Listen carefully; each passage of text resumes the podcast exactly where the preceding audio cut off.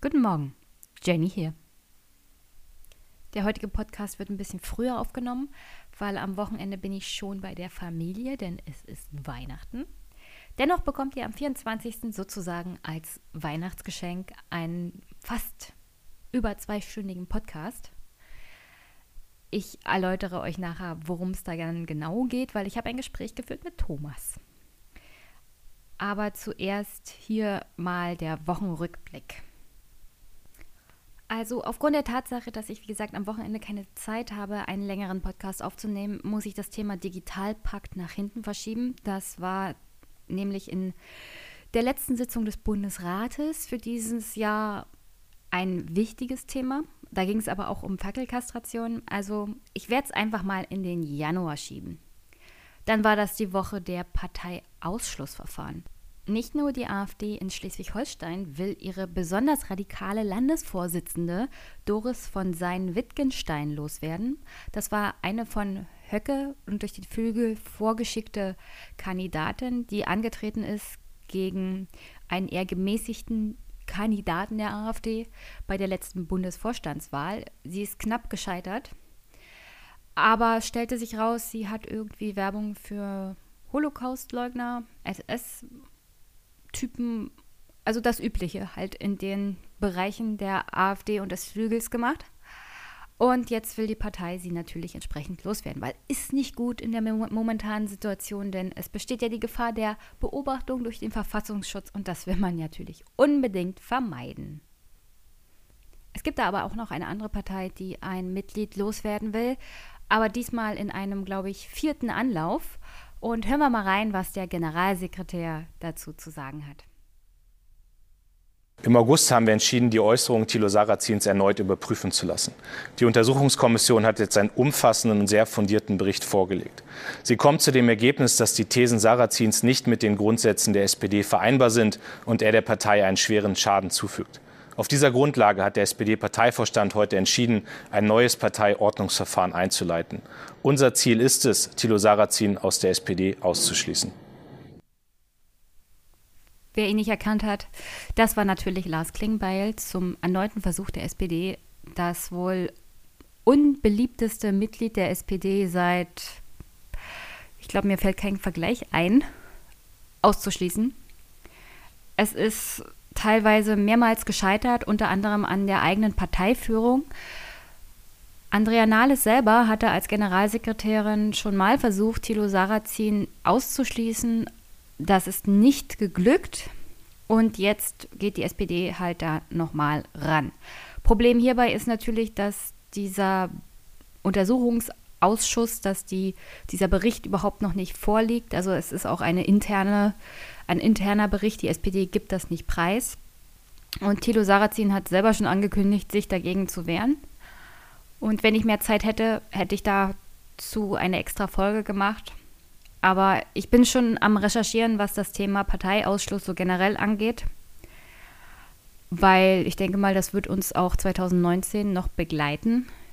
So leicht ist es halt nicht, Mitglieder aus Parteien selbst in Deutschland auszuschließen und selbst wenn sie sich auf diese Art und Weise äußern, wie Thilo Sarrazin das getan hat. Ich bin mal gespannt, ob das die S P D hinbekommt.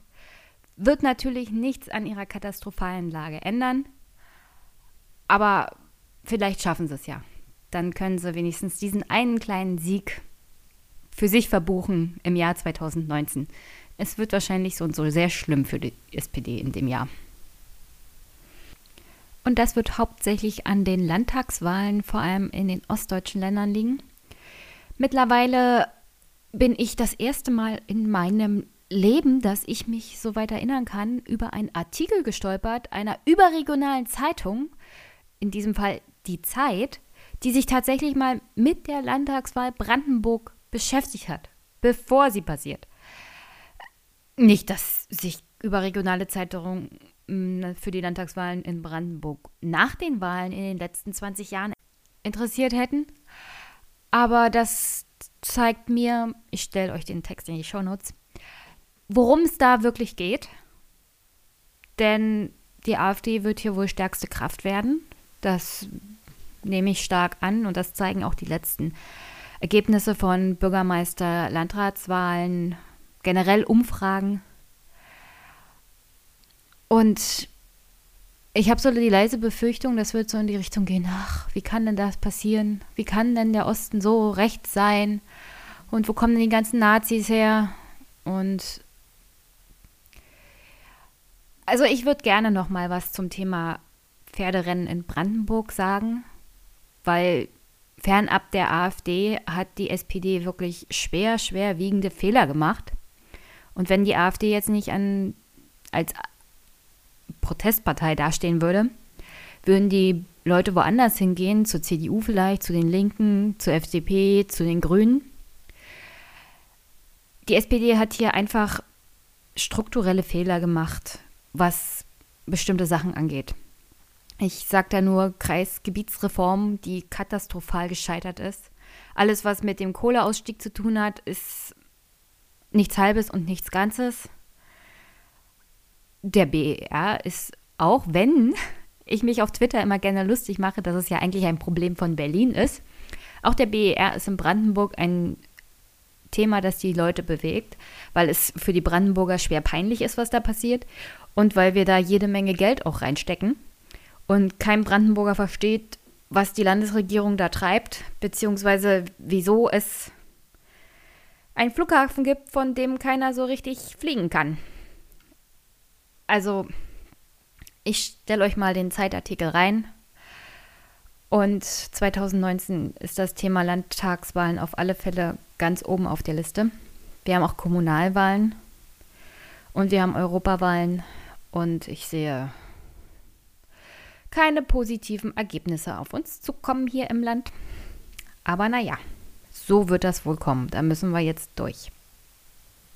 Und falls mal jemand fragen sollte, wie das überhaupt möglich ist, wie gesagt, mein Bundesland detaillierter werde ich euch gerne nochmal vorstellen, vor allem Richtung Landtagswahl.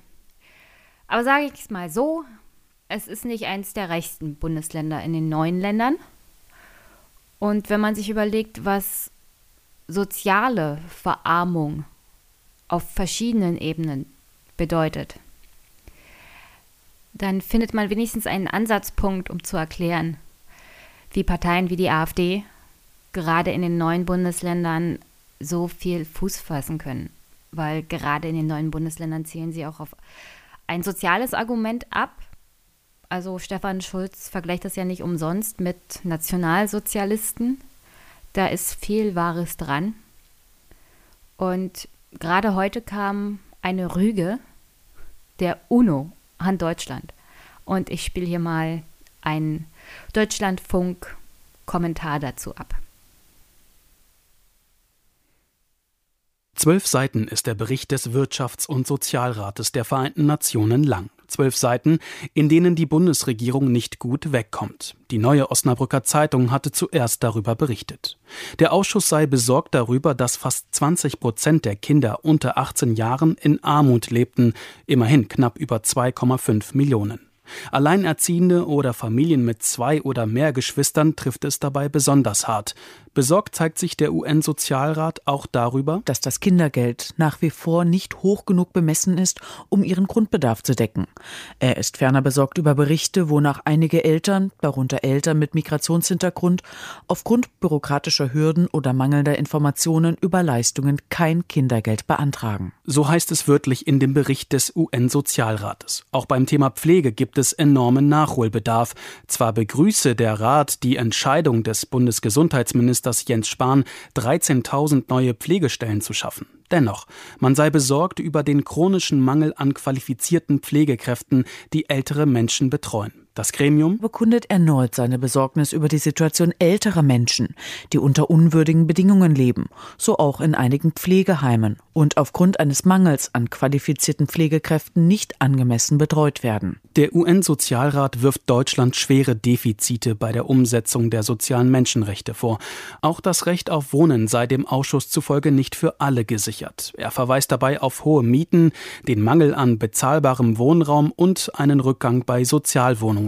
Die vom U N-Sozialrat beschriebenen Probleme sind nicht neu, aber, sagt die arbeitsmarktpolitische Sprecherin der Linksfraktion Sabine Zimmermann, dass die U N so massiv Deutschland kritisiert, das ist schon neu. Und ich finde einfach, dass Deutschland hier auch handeln muss. Wir haben einen enorm großen Niedriglohnsektor bei uns, der hat sich durch die Agenda zwanzig zehn massiv ausgebreitet. Wir haben viele Kinder, die in Armut leben, weil die Eltern arm sind. Und das sind Probleme, die auf der Hand liegen. Die Bundesregierung tut eigentlich zu wenig. Das sieht auch Ulrich Schneider, Hauptgeschäftsführer des Paritätischen Gesamtverbandes, ähnlich. Die Bundesregierung nehme das Problem zwar ernst, um Kinderarmut oder den Pflegenotstand zu bekämpfen, müsse die Bundesregierung aber mehr tun, fordert Schneider. Was sie da veranstaltet, sind meist doch nur Trippelschritte. Schauen wir uns die Pflege an. Wir wissen, dass wir mittelfristig an die hunderttausend zusätzliche Pflegekräfte brauchen und stattdessen bekommen wir jetzt ein Sofortprogramm mit dreizehntausend Pflegekräften. Das ist wirklich der berühmte Tropfen auf dem heißen Stein. Also wirklich kleinstmögliche Schritte, die da gegangen werden. Und deswegen sagen wir, wir brauchen große Würfe. Und deswegen ist eine solche Anklage, wie wir sie jetzt in dem Bericht finden, außerordentlich hilfreich. Deutschland hat sich zur Umsetzung des sogenannten Internationalen Paktes über wirtschaftliche, soziale und kulturelle Rechte, kurz W S K, verpflichtet. Alle fünf Jahre gibt es so ein Zeugnis, das den Regierungen Vorschläge macht und eben diese in manchen Bereichen auch kritisiert. Bereits in zwei Jahren, so die Forderung, soll Deutschland dann einen Zwischenbericht vorlegen.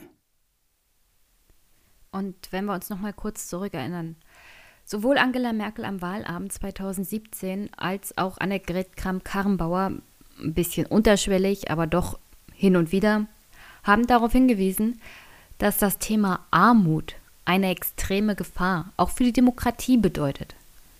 Wenn Menschen in sozialer Armut leben oder wenn die Mittelschicht Angst hat, dass sie absteigt, dann kommen Kräfte hoch, die werden schlimmer sein als die AfD. Und die UNO warnt davor, weil die Missstände mittlerweile in Deutschland so schlimm sind. Das Problem hier in Deutschland ist, dass man kaum sich dagegen wehrt. Anscheinend ist das Einzige, was der ein oder andere tut, in der Wahlkabine die AfD zu wählen. Aber das ist keine konstruktive Herangehensweise an das Problem.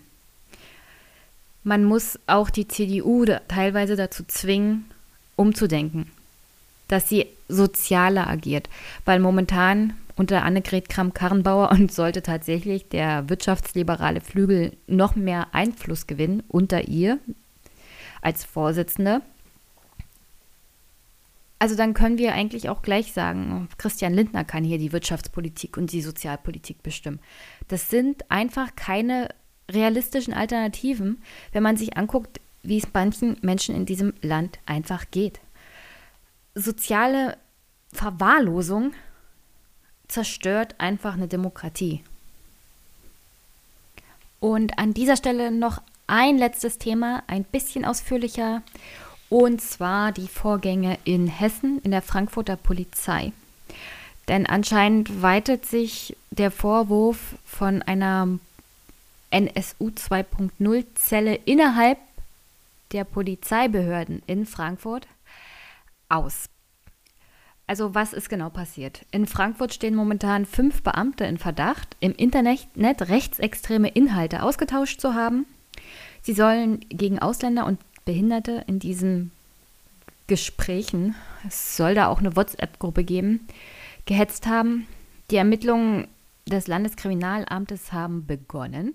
Des eigenen Landeskriminalamtes, also die hessische Polizei untersucht die hessische Polizei.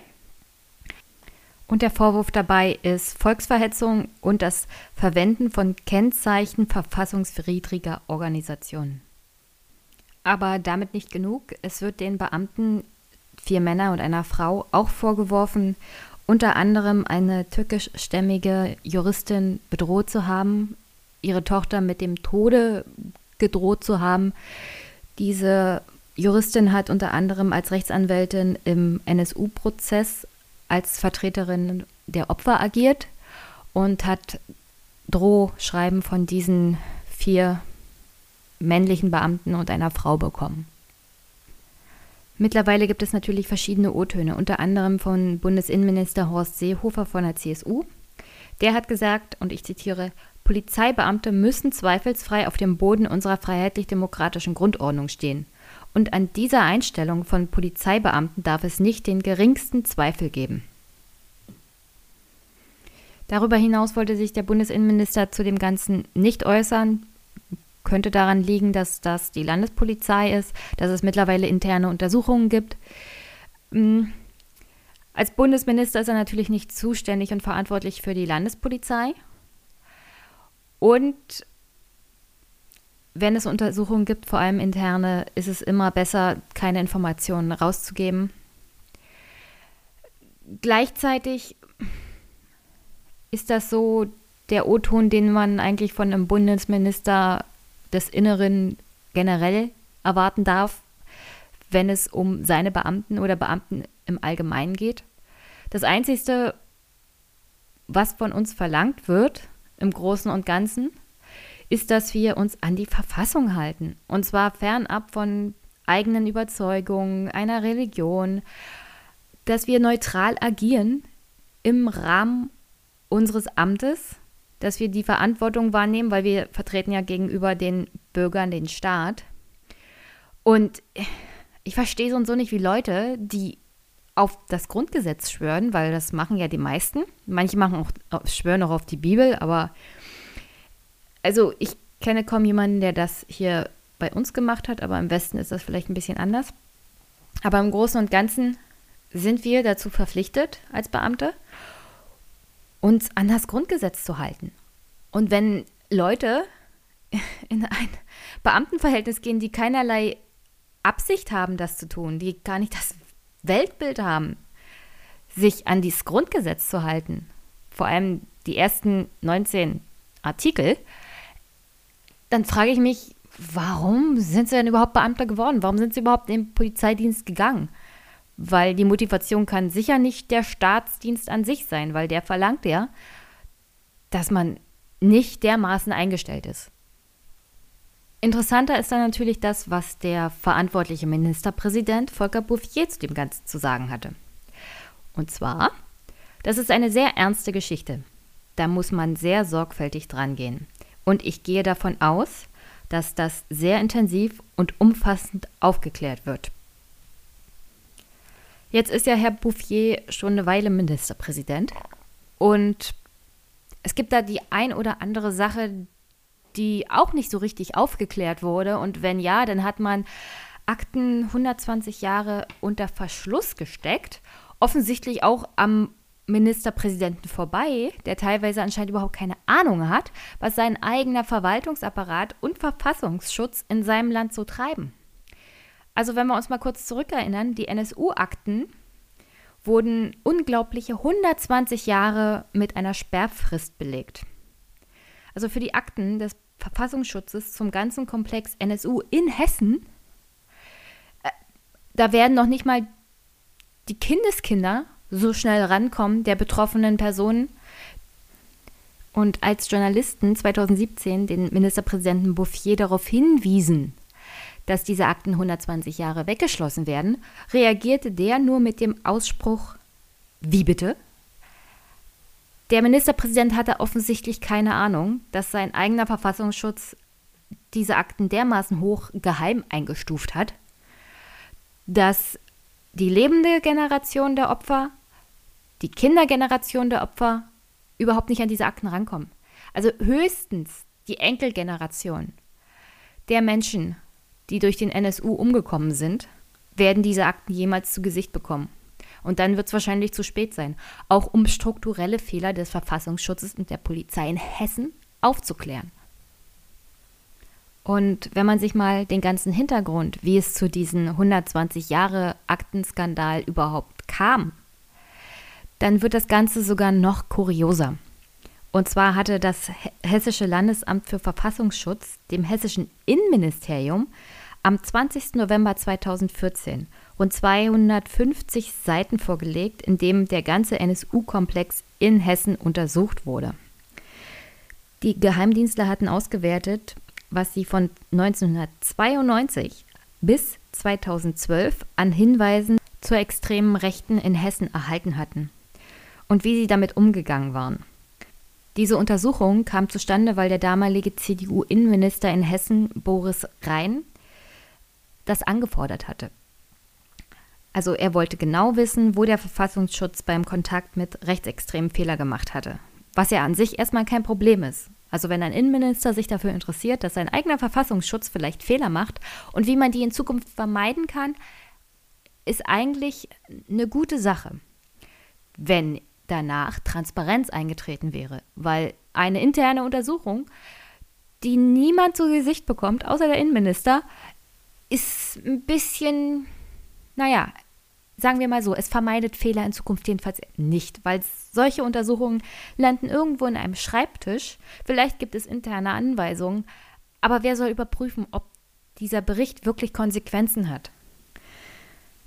Denn die Existenz dieses Prüfberichts wurde zunächst total verschwiegen.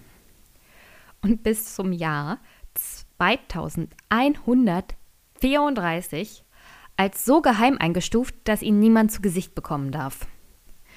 Also ich fasse zusammen.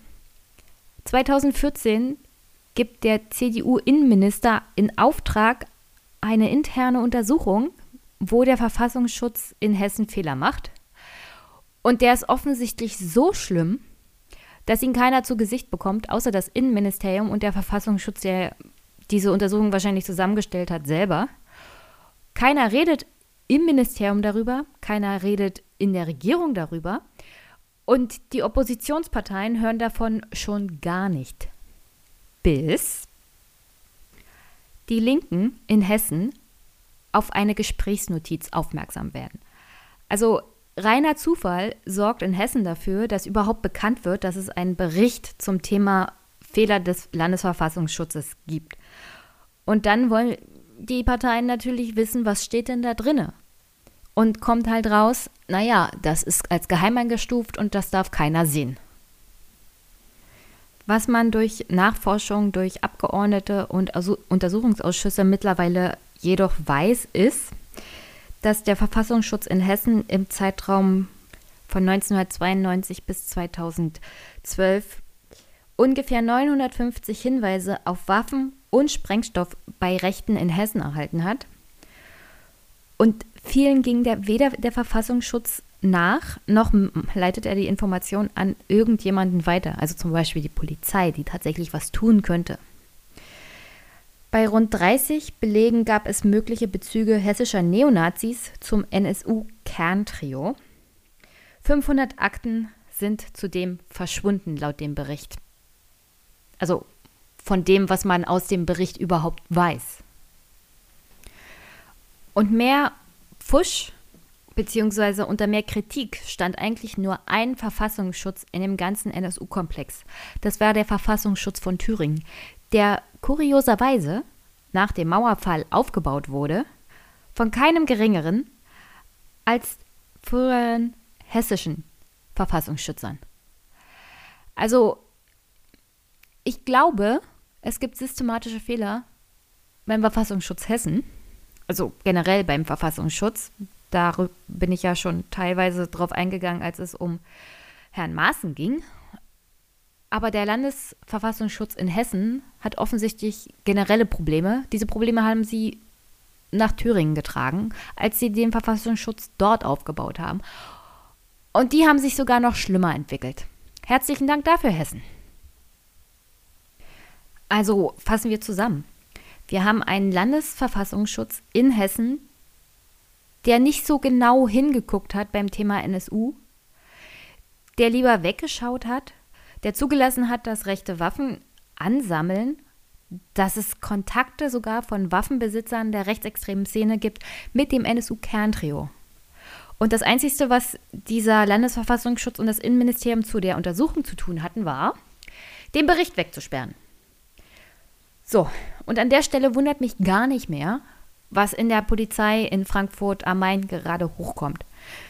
Denn wenn man damals den ganzen N S U-Komplex auch im Bereich Verfassungsschutz der Länder mal richtig untersucht hätte, dann wäre wahrscheinlich der ein oder andere Kontakt oder die Schlamperei von Polizisten aufgefallen. Dann hätte man genau mal hingucken können. Das ist hier ein systematischer Fehler und systematisches, absichtliches, glaube ich auch, teilweise Versagen von Beamten des Staates, die die Verfassung schützen wollen. Und da meine ich nicht nur den Verfassungsschutz, sondern auch die Polizei. Denn dafür ist die nämlich auch da. Darauf schwören die nämlich auch. Und deswegen glaube ich kaum, dass es bei den, diesen fünf Fällen von rechtsextremem Gedankengut in der Polizei bleibt. Da gibt es bestimmt von Soziologen wie Stefan Schulz auch ein, eine entsprechende soziologische Kritik. Es gibt die entsprechenden Bücher dazu, was den Bereich ganz normale Organisationen angeht, dass bestimmte hierarchische Strukturen das auch befördern. Also wenn, wie gesagt, nicht alle Nazis waren in der N S D A P. Es gab Polizistenverbände aus Hamburg, die dabei geholfen haben, Menschen nach Auschwitz zu schaffen, weil es ihnen berufliche Vorteile gebracht hat und entsprechende Besoldungserhöhungen und Sonderzahlungen und Sonderurlaub. Sowas erleichtert halt ungemein, in solch einem System zu arbeiten, dann auch keine Fragen mehr zu stellen, beziehungsweise nur an den eigenen Vorteil zu denken. Und deswegen ist es in einer Demokratie auch unheimlich wichtig, dass die Vorgesetzten und dass die entsprechenden Verantwortlichen genauer hinschauen und genauer nachfragen und auch entsprechend Vorbilder sind. Ich sehe hier keine Vorbilder in Hessen. Also wenn der, wenn die Polizeichefs, wenn der Innenminister, wenn der Ministerpräsident jetzt völlig überrascht ist, dann muss man sich fragen, was für ein, was für ein Ministerpräsident ist der überhaupt, wenn er nicht weiß, was in seiner eigenen Verwaltungsstruktur los ist, wenn er nicht weiß, was für Leute da sind. Hat er sich überhaupt dafür interessiert, was da abgeht? Weil sowas fällt, wie gesagt, nicht aus, aus dem freien Raum irgendwo vom Himmel. Irgendjemand hat immer irgendwas mitbekommen. Und deswegen, nee, überrascht mich leider nicht. Und ich habe die leise Vermutung, dass das strukturell keine Konsequenzen haben wird. Und das ist eigentlich das Hauptproblem. Und zum Abschluss möchte ich sagen, jeder, der jetzt sagt, aber das kann man mit politischer Bildung doch bestimmt bereinigen, das ist nicht die erste Antwort auf dieses Problem. Da habe ich auch mit Thomas drüber gesprochen, fast zwei Stunden lang, nur über politische Bildung. Dieses Problem, was in der Polizei in Hessen akut ist, wird es auch woanders geben. Also das Spiegelbild der Gesellschaft sagt man ja nicht ohne Grund. Und wenn Leute mit eher linker Einstellung sagen, ach, die Polizei, dann lösen wir das halt auf, aber wir, wir brauchen die Polizei. Und man sollte auch als verantwortungsbewusster Mensch, als Staatsdiener zu solchen Organisationen gehen, zur Polizei, zur Bundeswehr, generell ins Beamtenwesen. Und jeder, der sich beschwert, naja, die Polizei ist ja total rechtsunterwandert, äh, selber in die Polizei gehen. Also solche, solche Strukturen kann man auch nur verändern, wenn man selber in der Struktur ist. Ich weiß, das ist dann schwer, aber Haltung zu beweisen, wenn man selber Polizist ist, ist schon mal Vorbildfunktion. Und dann muss man sich auch überlegen, wie behandeln wir unsere Polizei überhaupt? Wie behandeln wir die Verwaltung überhaupt? Wie behandeln wir Beamte generell? Ich sage jetzt nicht, dass ich unterbezahlt bin, ganz im Gegenteil. Aber gerade Polizisten, das sehe ich auch oft in Brandenburg, sind überaltert, überarbeitet und schlecht bezahlt und haben Überstunden noch und nöcher angesammelt. Und das ist keine Art und Weise, mit Menschen umzugehen, die den Staat und die Bürger schützen sollen. Und das kann man natürlich von außen immer leicht kritisieren und sagen, naja, die Polizei, die sind so und so immer aggressiv und die wollen uns so und so nur was Böses, aber so ist das ja gar nicht. Also da stecken halt auch Menschen drin, die mindestens genauso viel Angst haben, wenn sie irgendwo im Einsatz sind. Ich sage ja nicht, dass es da nicht mindestens ein, zwei Bekloppte gibt, denen Spaß macht, andere Menschen niederzuknüppeln, aber die hast du überall. Die hast du auch bei den Linken. Und alles, was da hilft, ist halt Wachsamkeit. Nicht mehr politische Bildung, sondern Wachsamkeit. Die Grundeinstellung muss schon da sein. Wenn die Grundeinstellung nicht stimmt bei Beamten und bei Polizisten, das kriegst du dann, also das Teilen von Hitlerbildern und anderen Nazi-Symbolen, das, was, was willst du da an politischer Bildung in die Köpfe reinbringen, dass diese Einstellung ändert? Also ich sehe da keine gute politische Bildung, die das leisten könnte. Ansonsten an dieser Stelle möchte ich eigentlich nur sagen, ich hoffe, ihr habt ein frohes Weihnachtsfest und einen guten Rutsch ins neue Jahr. Wenn alles klappt, gibt es eine Sonderfolge vom fünfunddreißig C drei. Ich habe da, ich hab da was geplant mit meiner Podcast-Patin, die, die mir geholfen hat bei meinen ersten Schritten in diese Podcast-Welt. Und ich dachte mal, fragst du, ob jemand Lust hat, mit mir spontan auf den fünfunddreißig C drei zu podcasten, weil ich will ja auch immer mal meine Comfort-Zone verlassen. Und sie hat sich spontan dazu bereit erklärt.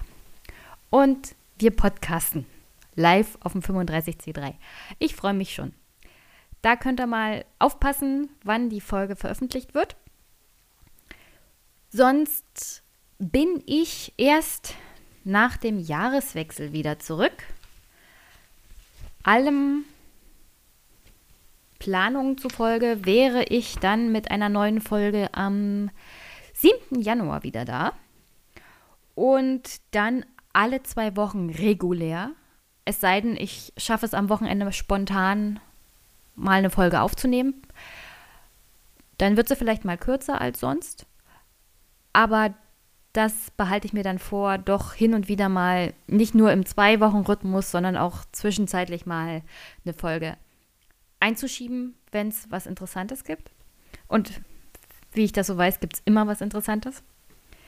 Aber zur Not kann ich halt diesen Zwei-Wochen-Rhythmus einhalten. Also am siebten Januar und dann erst wieder am einundzwanzigsten Januar, wenn alles so läuft wie geplant. So habe ich ein bisschen mehr Freiraum und weniger Stress und ihr wahrscheinlich einen noch besseren Podcast. Sonst werde ich versuchen, auch im nächsten Jahr die Audioqualität permanent zu verbessern. Aber wie gesagt, das ist ja hier ein Hobby-Podcast und manchmal schaffe ich es nicht, dass die Gäste die gleiche Audioqualität haben wie ich hier am Laptop.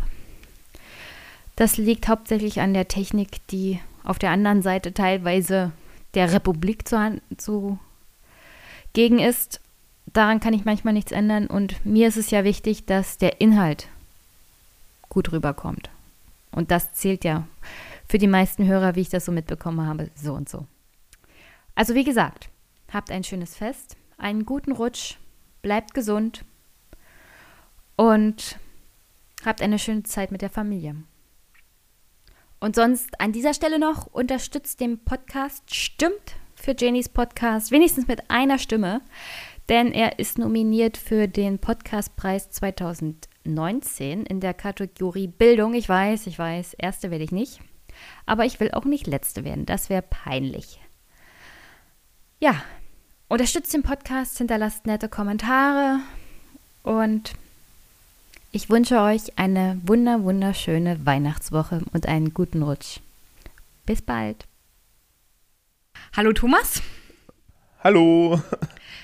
Du hattest mich ja angeschrieben und du wolltest mit mir über politische Bildung sprechen, aber ich hatte aber. ja zwischenzeitlich auch mal in den Koalitionsvertrag der C S U und der Freien Wähler reingeguckt und ich hätte mhm. jetzt erstmal zwei Fragen.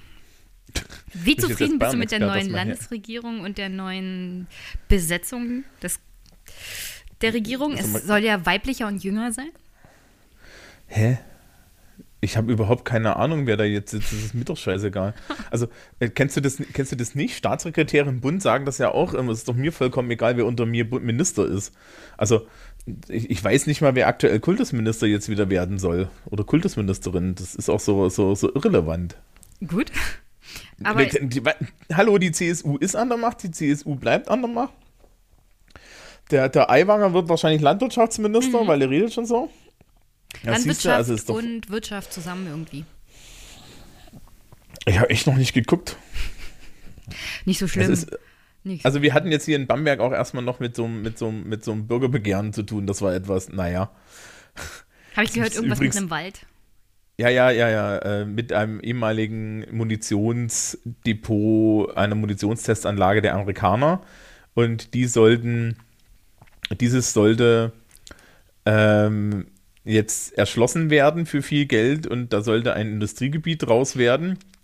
Und äh, die Bürgerinitiative hat halt einen Bürgerentscheid herbeigeführt und so gesagt, der Bebauungsplan soll weg, weil der Bebauungsplan implizit vorsieht, naja, da soll Logistik hin, ja. Hm.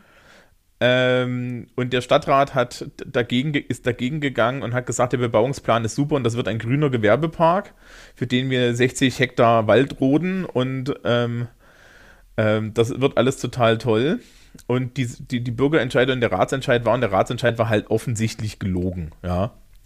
Und dann, dann haben sie noch irgendwie dreißigtausend äh, Euro unserer Steuergelder dazu benutzt, Werbung für dieses Ratsbegehren zu machen, also, ja. Ähm, um dann jetzt am Sonntag krachend auf die Fresse zu fallen. vierzig Prozent Wahlbeteiligung, was für so einen Bürgerentscheid richtig gut ist. Ja, das ist viel. Und fünfundsiebzig Prozent der Leute waren für das Bürgerbegehren. Also, ne? Ordentlich. Ja, nicht schlecht. Finde ich ja, gut. Also, da, da, war dann, äh, da war dann der Zug irgendwie weg. Ähm, und jetzt kann halt die Die, äh, die Stadt Bamberg ein Jahr lang nicht, nicht einen Bebauungsplan für das Gelände machen. Und auf einmal kommen sie an und sagen, äh, ja, äh, wir haben, wir haben jetzt eine, äh, ein, ein, eine Diskussion darüber, was wir da tatsächlich hinbauen und so weiter. Und dann denken. Und das Schöne war, also so der Tenor hier in der Stadt war so ein bisschen, ja, erstens trauen wir dem Stadtrat nicht über den Weg und zweitens äh, trauen wir dem Stadtrat nicht über den Weg. Ja. Oh. Ich gucke mir gerade das, das bayerische Kabinett an. Der Hermann und der andere Hermann, der Söder ist natürlich dabei. Doktor Hans Reichhardt, den kenne ich nicht. Den Eisenreich kenne ich auch nicht. Das Freie Wähler, keine Ahnung. Professor Doktor Michael Plazzolo. Ah, das ist mein neuer Chef. So sieht er aus. Jetzt hast du ihn auch schon mal so gesehen. Das ist, das ist, das ist super, da lande ich jetzt. Ich, ich habe jetzt auf den falschen Knopf gedrückt und bin jetzt auf der Webseite. Ah, der heißt Piazzolo. Entschuldigung, das ist schlecht geschrieben. Und die Staatssekretärin ist Frau Anna Stolz. Und, ähm, und das ist jetzt also, was lese ich nicht? Als langjähriger Bildungspolitiker freue ich mich über die verantwortungsvolle Aufgabe als Kultusminister, das differenzierte bayerische Schulwesen in Zukunft zu begleiten. Ich glaube, ich erbreche mich gleich. Na, soll ich dir mal das aus dem Koalitionsvertrag vorlesen? Ja, komm, lies mal aus dem Koalitionsvertrag vor. Also das war nicht das, das arme Publikum übrigens, das ist so ein bisschen mit Cold Open. Ja, das tut mir jetzt echt leid. Aber das hier Nö, ste- da steht drinnen zum Beispiel, für uns hm? steht fest, unser Bildungssystem lässt sich nicht allein an Testergebnissen messen. Schule ist der Ort. das das heißt, ich erst mal wir, zu Ende wir sind in Pisa schlecht, das spielt keine Rolle. Schule ist der Ort, der unseren Nachwuchs formt. Soziales Verhalten, Erziehung zur Demokratie, Persönlichkeits- und Alltagskompetenzen ja, ja. sowie kreative und emotionale Entwicklung sind elementar für ein nachhaltiges und ganzheitliches Bildungsverständnis. Deswegen ja, das ist abgeschrieben. Verstärken wir unsere Bemühungen um eine Schule, die fürs Leben bildet, ganz nach dem Vorbild unserer Verfassung. Die Schulen sollen nicht nur Wissen und Können vermitteln, sondern auch Herz und Charakter bilden. Wir wollen, dass alle Kinder die gleichen Chancen haben. Also diesen Satz mit dem Wissen und Können, ne, der ist tatsächlich aus der Bayerischen Verfassung abgeschrieben. Also da steht nichts drin. Und das Schöne ist das Wort bemühen, das heißt nämlich, dass nichts passiert. Ne? Also sie bemühen sich, sie machen nichts. Jedenfalls wollen sie fünftausend neue Lehrerinnen und Lehrer bis zweitausenddreiundzwanzig einstellen und auch zusätzliche Kräfte, unter anderem Schulpsychologen, Sozialpädagogen. Dafür ja. haben sie ungefähr fünfhundert Stellen vorgesehen. Hm. Ach so, wir wollen unsere Lehrerinnen und Lehrer besser schützen. Sie haben mehr Respekt, Achtung und Schutz vor Gewalt und Mobbing verdient.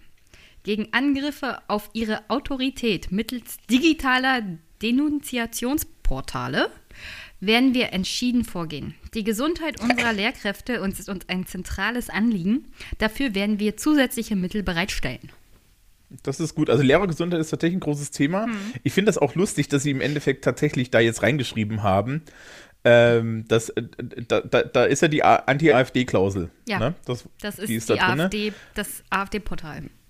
Ja, ich, äh, äh, freundlicher Hinweis in eigener Sache. Die Schulsprecher haben da am Wochenende drüber geredet.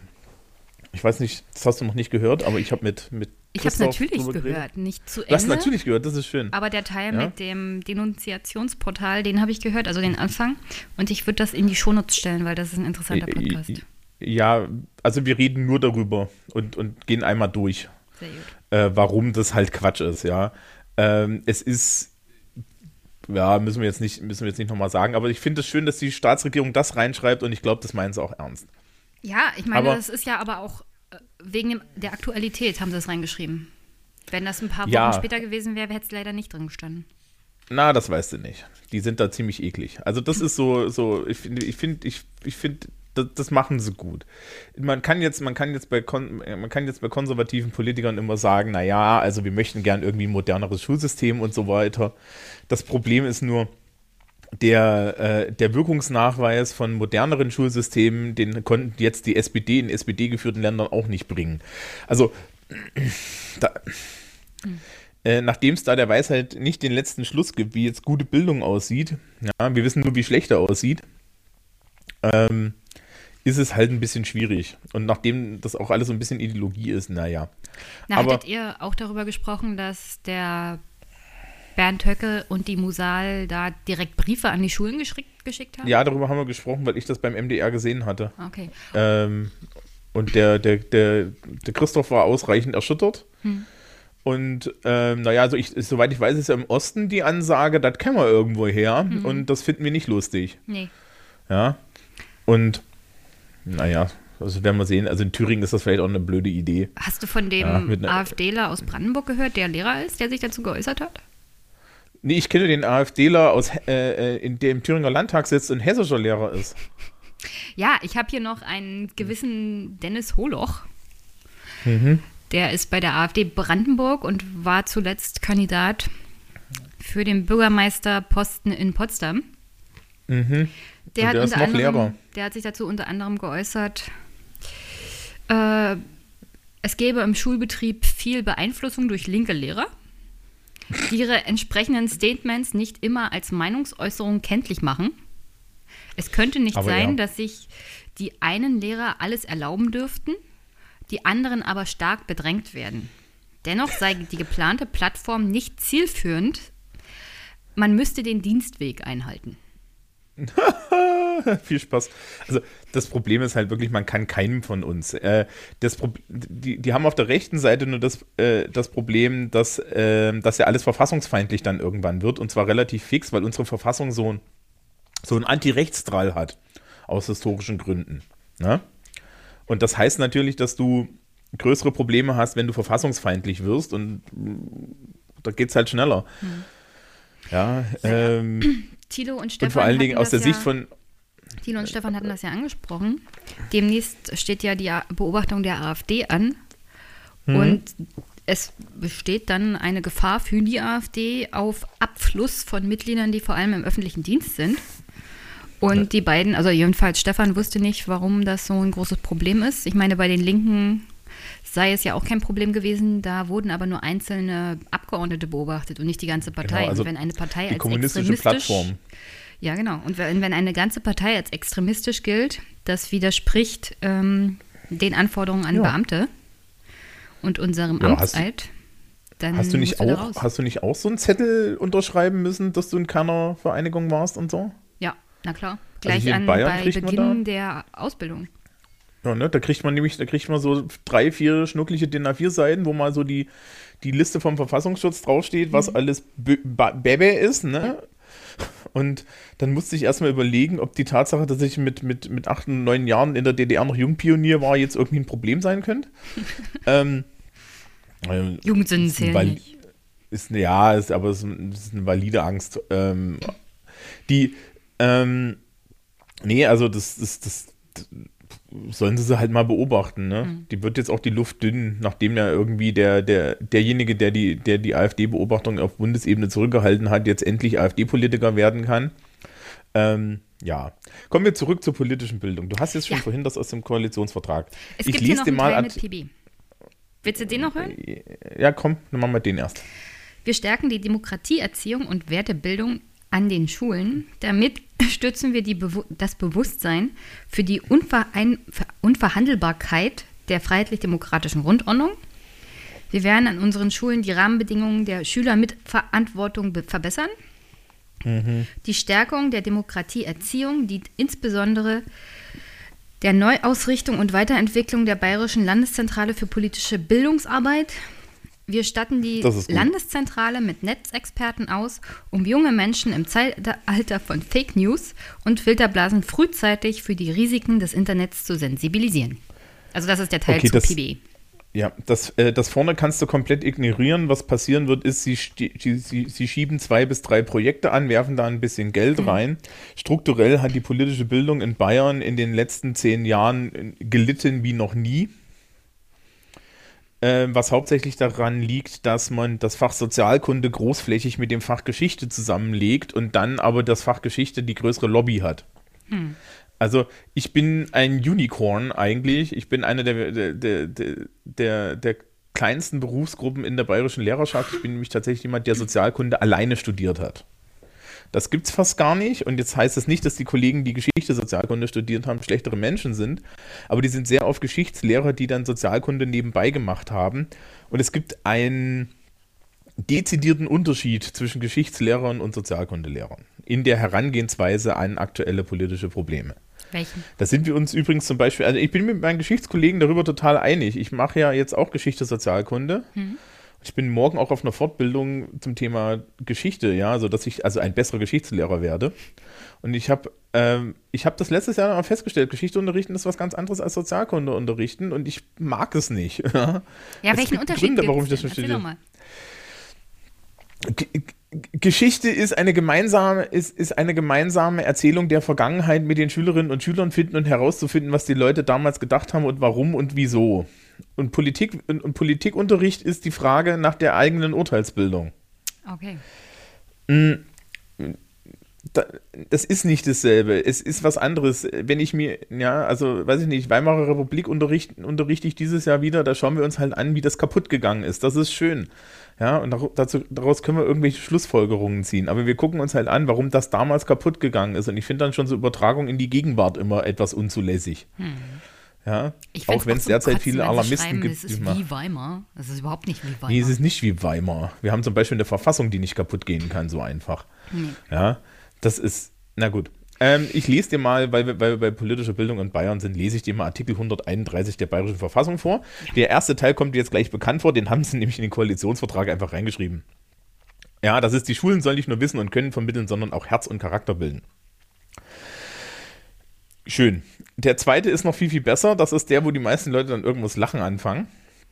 Ja, das ist, es gibt den auch in dem Kommentar, mit dem ich den immer gebe. Die obersten Bildungsziele sind in der Reihenfolge Ehrfurcht vor Gott, Achtung vor religiöser Überzeugung und vor der Würde des Menschen, in der Reihenfolge, Selbstbeherrschung, Verantwortungsgefühl und Verantwortungsfreudigkeit, Hilfsbereitschaft, Aufgeschlossenheit für alles Wahre, Gute und Schöne Aha. und Verantwortungsbewusstsein für Natur und Umwelt. Ich, la- ich liebe diese Priorisierung. Das geht weiter. Die, dritter Absatz. Die Schüler sind im Geiste der Demokratie, in der Liebe zur bayerischen Heimat und zum deutschen Volk, in der Reihenfolge, und im Sinne der Völkerversöhnung zwischen der bayerischen Heimat und dem deutschen Volk wahrscheinlich, zu erziehen. ähm, denn mein Lieblingsabsatz ist der vierte. Die Mädchen und Buben sind außerdem in der Säuglingspflege, Kindererziehung und Hauswirtschaft besonders zu unterweisen. An der Stelle liegt übrigens die Schülerschaft normalerweise geschlossen, lachend unterm Tisch. Ich finde es toll, dass Was die noch? Buben auch darin unterrichtet werden sollen. Moment, da gibt es noch einen Kommentar dazu. Ich habe die kommentierte Version natürlich auch da. Und in der kommentierten Version steht da dran, die, die, die Phrase und Buben wurde neunzehnhundertachtundneunzig hinzugefügt. Das ja. ist aber sehr weit fortentwickelt, wenn sie es schon achtundneunzig zugefügt haben. Ja. Ähm, interessant ist auch hundert, Artikel hundertzweiunddreißig. Für den Aufbau des Schulwesens sind die Mannigfaltigkeit der Lebensberufe für die Aufnahme eines Kindes in eine bestimmte Schule sind seine Anlagen, seine Neigungen, seine Leistungen, seine innere Berufung maßgebend, nicht aber die wirtschaftliche oder gesellschaftliche Stellung der Eltern. Hm. Das ist das ist, das ist gut, die Schere zwischen diesem Artikel und der Realität könnte nicht weiter sein, aber ähm, das steht da drin. Und so, ja, aber es steht halt auch, die Kinder sind im Geiste der Demokratie zu erziehen. Und ich hatte mal einen Kollegen aus dem Fach Mathematik, der kam hier an und wollte meine Sozialkundestunden haben, weil die Schüler bräuchten ja mehr Mathe und so. Hm. Und dann meinte er so, ja, dein Fach ist doch das Unwichtigste, worauf ich ihm diesen, diesen, diesen Absatz der, der Bayerischen Verfassung zitierte und meinte, da steht nirgendwo, dass sie rechnen können müssen. ähm, dann hat er nie wieder mit mir geredet, aber er wollte auch nie wieder meine Stunden. ähm, ja, so ein Verfassungsverstoß ist für so einen Mathelehrer auch nicht gut. Ach, das war derselbe, der das Institut für Schul- schulische Bildung immer Institut für schulischen Blödsinn genannt hat. Also naja, ähm, die, ähm, die, die politische Bildung steht also in Bayern in der Verfassung. Jetzt können wir mal so ein bisschen anfangen und, und, und, und uns die Frage stellen, was denn politische ja, Bildung ist. Was ist politische Bildung? Naja, politische Bildung gab es schon immer. Ne? Die, die ersten politischen Bildner waren die alten Griechen. Also schon Aristoteles hat sich ja mit Politikphilosophie beschäftigt, mhm, und Platon und so. Und Ähm, selbst im Mittelalter gab es politische Bildung, nämlich Fürsten wurden natürlich als Fürsten ausgebildet. Ja, also König zu werden war nicht so, eine, so, ein, so ein Selbstläufer. Nee, ich, ich meine, und, ähm, ich gucke gerne Dokus. Mhm. Unter anderem über das alte Griechenland und zum Beispiel das alte Persien. Und da gab es einmal so einen interessanten Satz eines Historikers, der hat gesagt, also die alten Perserkönige, um ihre Söhne vorzubereiten auf die Regentschaft, haben sie sie in die Schule geschickt. Ja. Also das allererste, was die Könige gemacht haben, auch zu der Zeit schon, ist, ihre Nachkommenschaft zu bilden in der Art und Weise, wie man ein Land regiert. Und das ist ja auch politische Bildung. Ja, es gibt ja dieses Ding, dass angeblich ähm, Alexander der Große irgendwie bei Aristoteles oder bei, bei irgendwie so, so jemanden in die Schule gegangen sein soll. Hm. Oder war das nicht Sokrates? Ähm, Das, keine Ahnung, das soll, ist aber eh alles, glaube ich, gelogen. Ähm, nee, und dann im Mittelalter ging das weiter. Es gab zum Beispiel so klassisch die Fürstenspiegel und so. Man konnte auch an, an, an Klosterschulen tatsächlich ähm, sowas lernen. Ja, also es wurde halt dann den Fürsten mitgegeben, wie regiere ich. Hm. Ähm, im, im siebzehnten, achtzehnten, neunzehnten Jahrhundert mit dem aufkommenden Bürgertum und Und so wurde dann halt auch so eine Bürgerbildung eingeführt. Ja, also die, die, die, die politische Bildung im, im achtzehnten und neunzehnten Jahrhundert war halt wirklich, dass man aus, aus, dass man einen guten Untertanen herbeierzieht, dass man den Leuten klar macht, warum sie gute Untertanen zu sein hat. Das war dann gerade im Kaiserreich. Ja, war das eine, eine zentrale Aufgabe von Schule auch. Also da mussten nicht nur ne, die Beamten ge- herbeigezogen werden, sondern die Beamten mussten das auch mögen, was sie herbeigezogen werden. Ja, ja, Loyalität ähm, ist so eine Sache. Ich meine, es gab ja auch Bauernaufstände und sowas alles. Ja, bei den und dann bei den Nazis müssen wir, glaube ich, nicht drüber reden. Ja, da war alle Bildung politisch. Ja. In der D D R. In, di- di- in, der, in Diktaturen gibt es auch eine Art politische Bildung. Ja, ja, das ist, ich bin da komplett wertneutral. Ja. Das ist halt alles politische Bildung. Ähm, in der D D R zum Beispiel war, die, war der Versuch, Bildung politisch zu machen, da. Aber das Schulsystem war gar nicht so durchsetzt, wie das alle Leute immer behaupten, sondern man, man, man hatte halt so, so eine totalitäre Mütze drüber gestülpt, die versucht hat, alles politisch zu deuten. Und die auch überall so ein bisschen totalitär drin war. Ich weiß nicht, hast du mal, hast, bist du alt genug, um eine Fibel gehabt zu haben? Ich hatte bestimmt eine, aber ich wurde eingeschult neunzehnhunderteinundneunzig. Okay, ich wurde eingeschult neunzehnhundertachtundachtzig. Treppenwitz, aber ne, viel, viel besser ist, im, im, im Herbst neunzehnhundertneunundachtzig haben meine Eltern ihren Trabant bekommen. ähm, ich hoffe, sie haben ihn noch, jetzt hat er Sammlerwert. Nee. Nee, den haben wir gegen den Wartburg eingetauscht und oh. dann haben wir ihn gegen einen Ford Escort eingetauscht. Oh. Ja. Na, willst du mal wissen, was bei der Staatsbürgerkunde so im Lehrplan stand? Was, in der D D R? Ja. Ja. Lass mich raten, die, die, die Geschichte und das Wirken des Marxismus, Leninismus. Ich kann jetzt nicht sechseln, aber das Denken und Fühlen und Handeln der Jugend im Geiste der kommunistischen Ideale, des sozialistischen Patriotismus und proletarischen Internationalismus entwickeln und politische Standfestigkeit und herrlicher Blödsinn. und feste Verbundenheit mit ihren revolutionären Kampf ausprägen. Das war im Lehrplan und das sollten die Schüler lernen. Seid bereit, immer ja, bereit. immer bereit. Ähm, Allzeit bereit. Ja. Ich konnte ja nie so ein Halstuch binden. Ich hatte keins. Ach ja, das ist diese Spätgeborenen alle.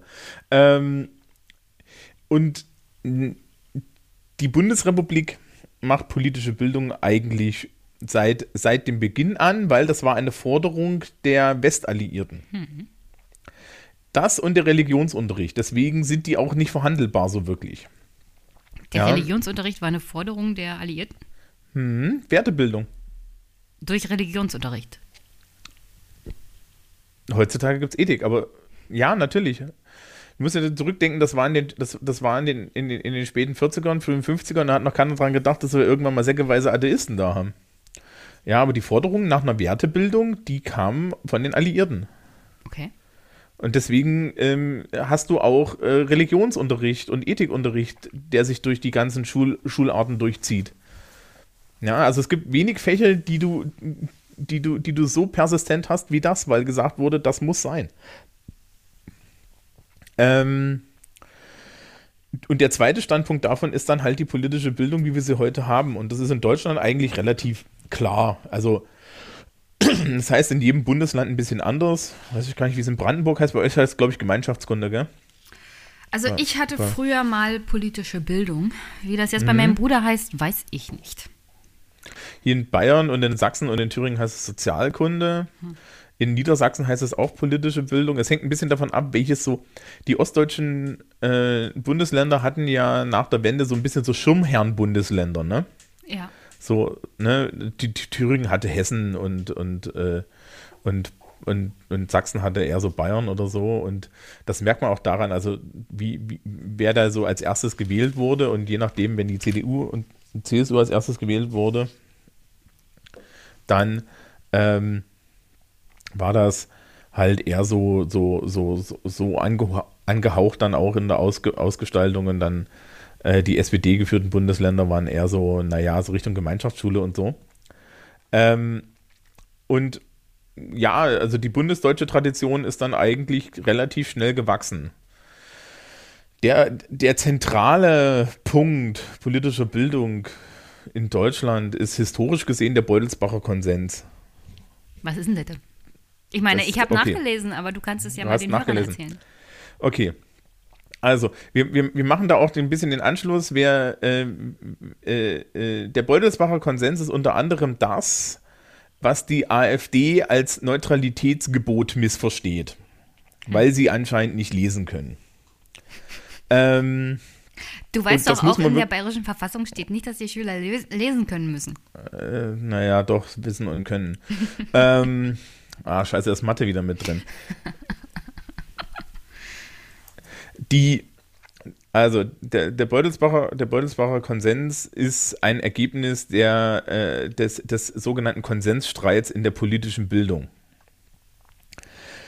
Das Problem ist nämlich, kein Lehrer ist irgendwie zu politischer Neutralität verpflichtet. Überhaupt nicht. Es gibt für Beamte, jenseits dessen, dass sie nicht parteipolitisch aktiv sein dürfen im Amt und dass sie natürlich in der Ausübung ihrer Amtstätigkeiten nicht diskriminieren dürfen, ja, gibt es keinerlei Regeln, auch nicht für Lehrer. Und das bedeutet, dass man in der politischen Bildung der, das dem Problem gegenüberstand, dass sehr unterschiedliche politische Didaktiker unterschiedliche ähm, Ideen davon hatten, was politische Bildung sei. Und ähm, während das halt früher alles relativ klar war, das war immer das Heranziehen des guten Untertanen oder des guten totalitären Bürgers, ähm, stehen wir ja jetzt in, in, in der freiheitlich-demokratischen Tradition vor dem Problem, dass wir ja irgendwie diese freiheitlich-demokratische Grundordnung in der Mitte irgendwie stehen haben sollten. Aber das Grundgesetz uns halt auch damit allein lässt, was das jetzt ist. Ja, das Grundgesetz ist ein Schutz, eine Schutzverfassung und keine... Ähm, keine, äh, keine, keine Hinweisverfassung. Ja, sie ist sehr breit gefasst, sagen wir es mal so. Ähm, so, und äh, die, die Problematik für die, für die, für die politische Bildung, ähm, Moment, so, die, politisch, die, die Problematik für die politische Bildung ist halt gewesen, sie wussten nicht, wo sie hin sollen. In den siebzigern hast du dann halt auch noch diese, diesen ganzen linken Revoluzerkram, ja, also achtundsechzig plus.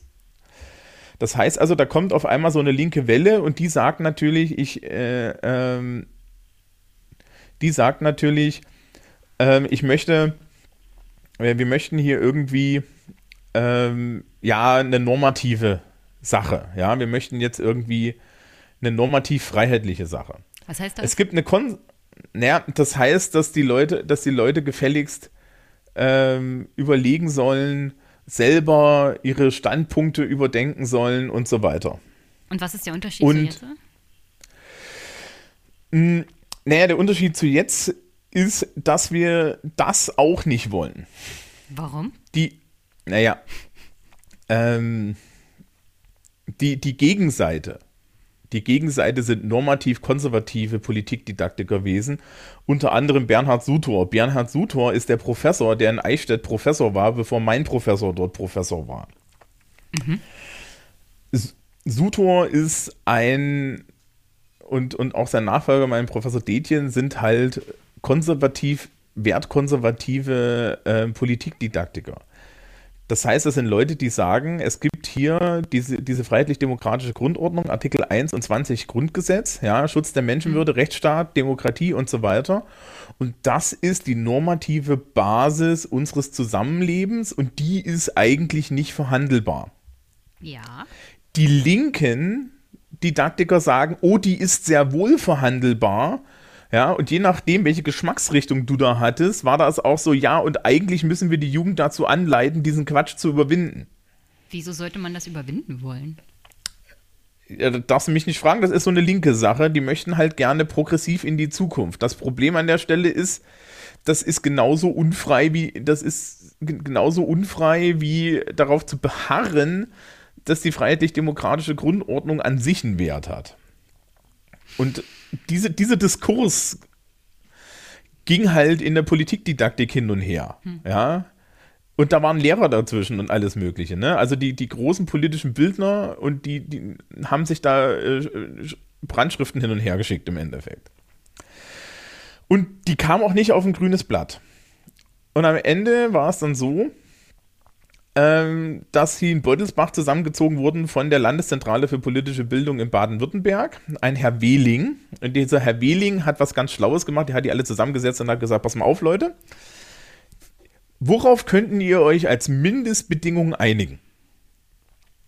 Und dann haben die sich zusammengesetzt und haben darüber geredet und kamen mit drei Prinzipien.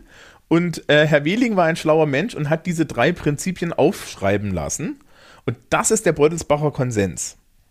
Und wie hat er ja? sich jetzt in der politischen Bildung auf dem Lehrplan durchgesetzt?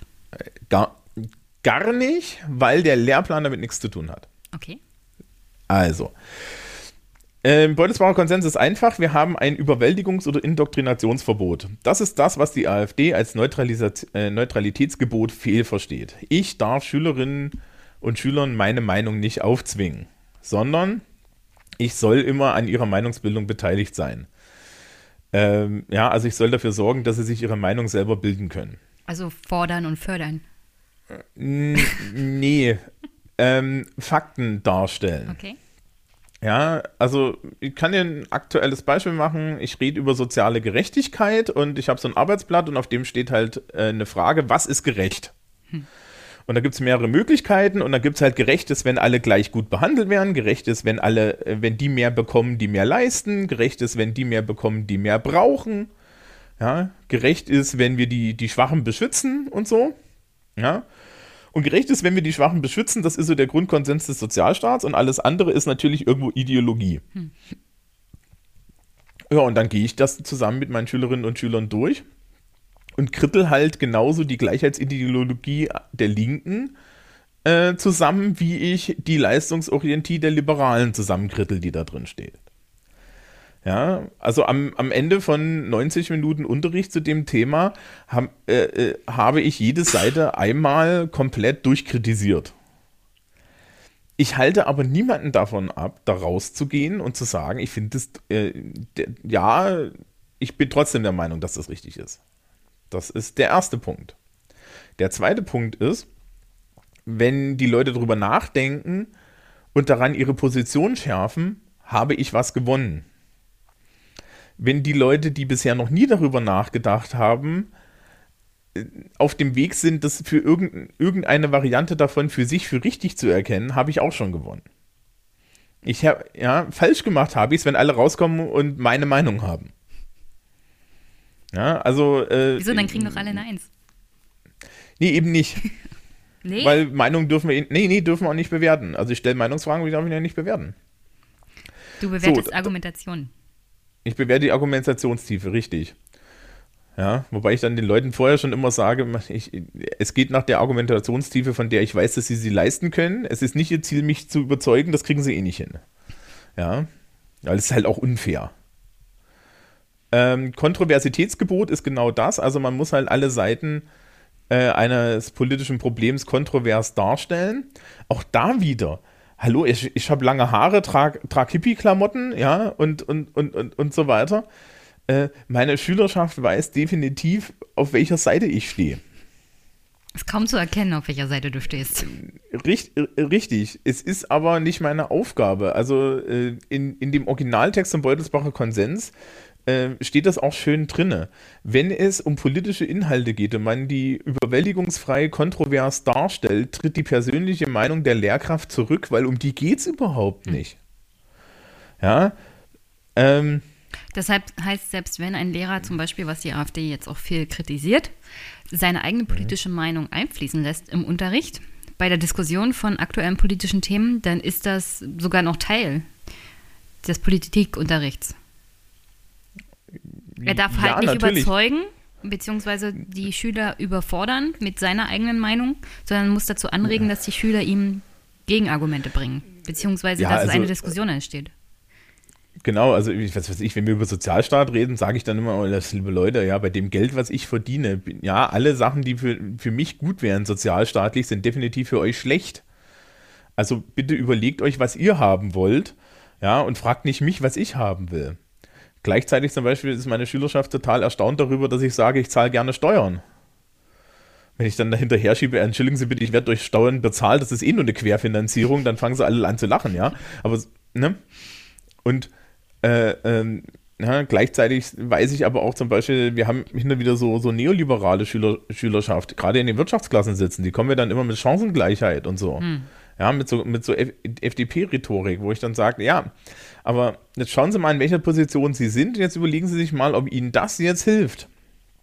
Ja, in Ihrer aktuellen Interessenlage sollten Sie nicht Leute wählen, deren Interesse ist, Sie in dieser Interesse, Sie nicht hochzukommen zu lassen. Sie sollten die wählen, die, die, die Ihnen dabei helfen, hochzukommen. Wenn Sie oben sind, können Sie immer noch Ihr Gewissen verlieren. Ja. ja. Ähm, und wie gesagt, das Schülerorientierung ist dann das dritte Ding. Also man soll halt immer gucken, ja, dass, dass die Schüler ein politisches Urteil äh, schaffen. Das sind die drei Aufgaben des Politikunterrichts. Und das Schöne ist, die sind inhaltsneutral. Ja. Es ist vollkommen irrelevant. Ich mache auch Nazi-Argumente. Da haben wir überhaupt kein Problem mit. Ja? Was sind Nazi-Argumente? Naja, also, was weiß ich, äh, wenn wir über Demogra- demografischen Wandel sprechen, dann sage ich, naja, meine Damen und Herren, die, die, die, die, die AfD sagt ja, wir können den demografischen Wandel dadurch aufhalten, dass mehr deutsche Frauen deutsche Kinder kriegen. Das ist ein valides Argument. Not gonna happen, aber es ist halt ein valides Argument. Ja, und dann stelle ich halt die Nachfrage und, und äh, wie, wie machen wir das jetzt? Und ja, worauf dann die Schülerschaft schnell drauf kommt, dass wir irgendwo auf der Höhe von wir verbieten Pille und Kondome sind. Ja, oder so? Also auf dem Rückschritt in, in deiner Schüler nicht so teuer. Ist über fünfzig Prozent. Die andere Hälfte weiß auch, was das für sie bedeutet. Ja. Ähm, ähm, genau, also, also ne, die, die winken dann halt alle ab, ja, weil sie gleichzeitig wissen, ja, ich kann hier doch, ich habe hier doch keine Lebensgestaltung mit Familie in den nächsten zwanzig Jahren. Also das, das, Spiel war, das, das spielt an der Stelle überhaupt keine Rolle.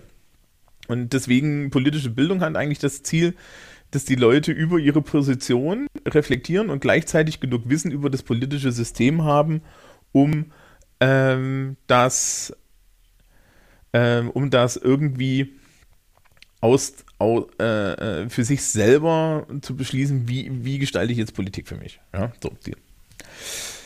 Und dann kommt halt der zweite Teil, den wir machen. Der zweite Teil ist halt Inhalte.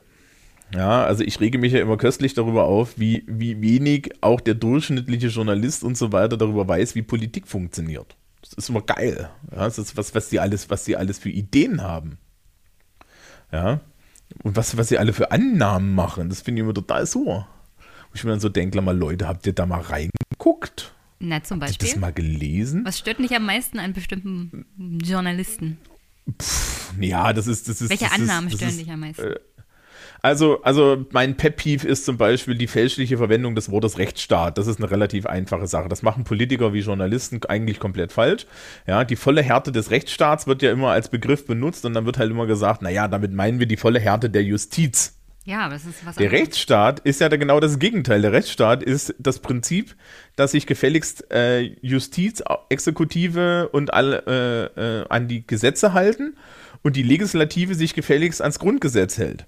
Ja, die volle, mit der vollen Härte des Rechtsstaats müssen wir hauptsächlich Leute freisprechen, die wir eigentlich überwachen und verknacken wollen. Ja, weil der Rechtsstaat ja, das, dazu da ist, die zu schützen vor staatlichen Eingriffen, die am ehesten Opfer von staatlichen Eingriffen werden ja. könnten. O- oder aber der große Klassiker ist halt das Grundrecht auf Meinungsfreiheit. Das Grundrecht auf Meinungsfreiheit ist ein Schutzrecht gegenüber dem Staat. Ich ja. darf halt sagen, ich finde die Politik der Bundesregierung scheiße, ohne dafür in Knast zu gehen. Die meisten, nicht, die meisten Grundrechte sind Schutzrechte gegenüber, also des einzelnen ja, Bürgers gegenüber dem Staat, aufgrund unserer historischen Erfahrung. Ja, nee, das ist die, das ist die Idee einer Verfassung. Ja, ähm, wenn wir, wenn, wenn, wenn Bürger, wenn Bürger auf gleicher Ebene, wir Bürger stehen auf gleicher Ebene. Ja, ähm, die Aushandlung, wie Bürger miteinander umgehen, das steht im bürgerlichen Gesetzbuch und im Strafgesetzbuch und ähnliches und ist verhandelbar. Hm.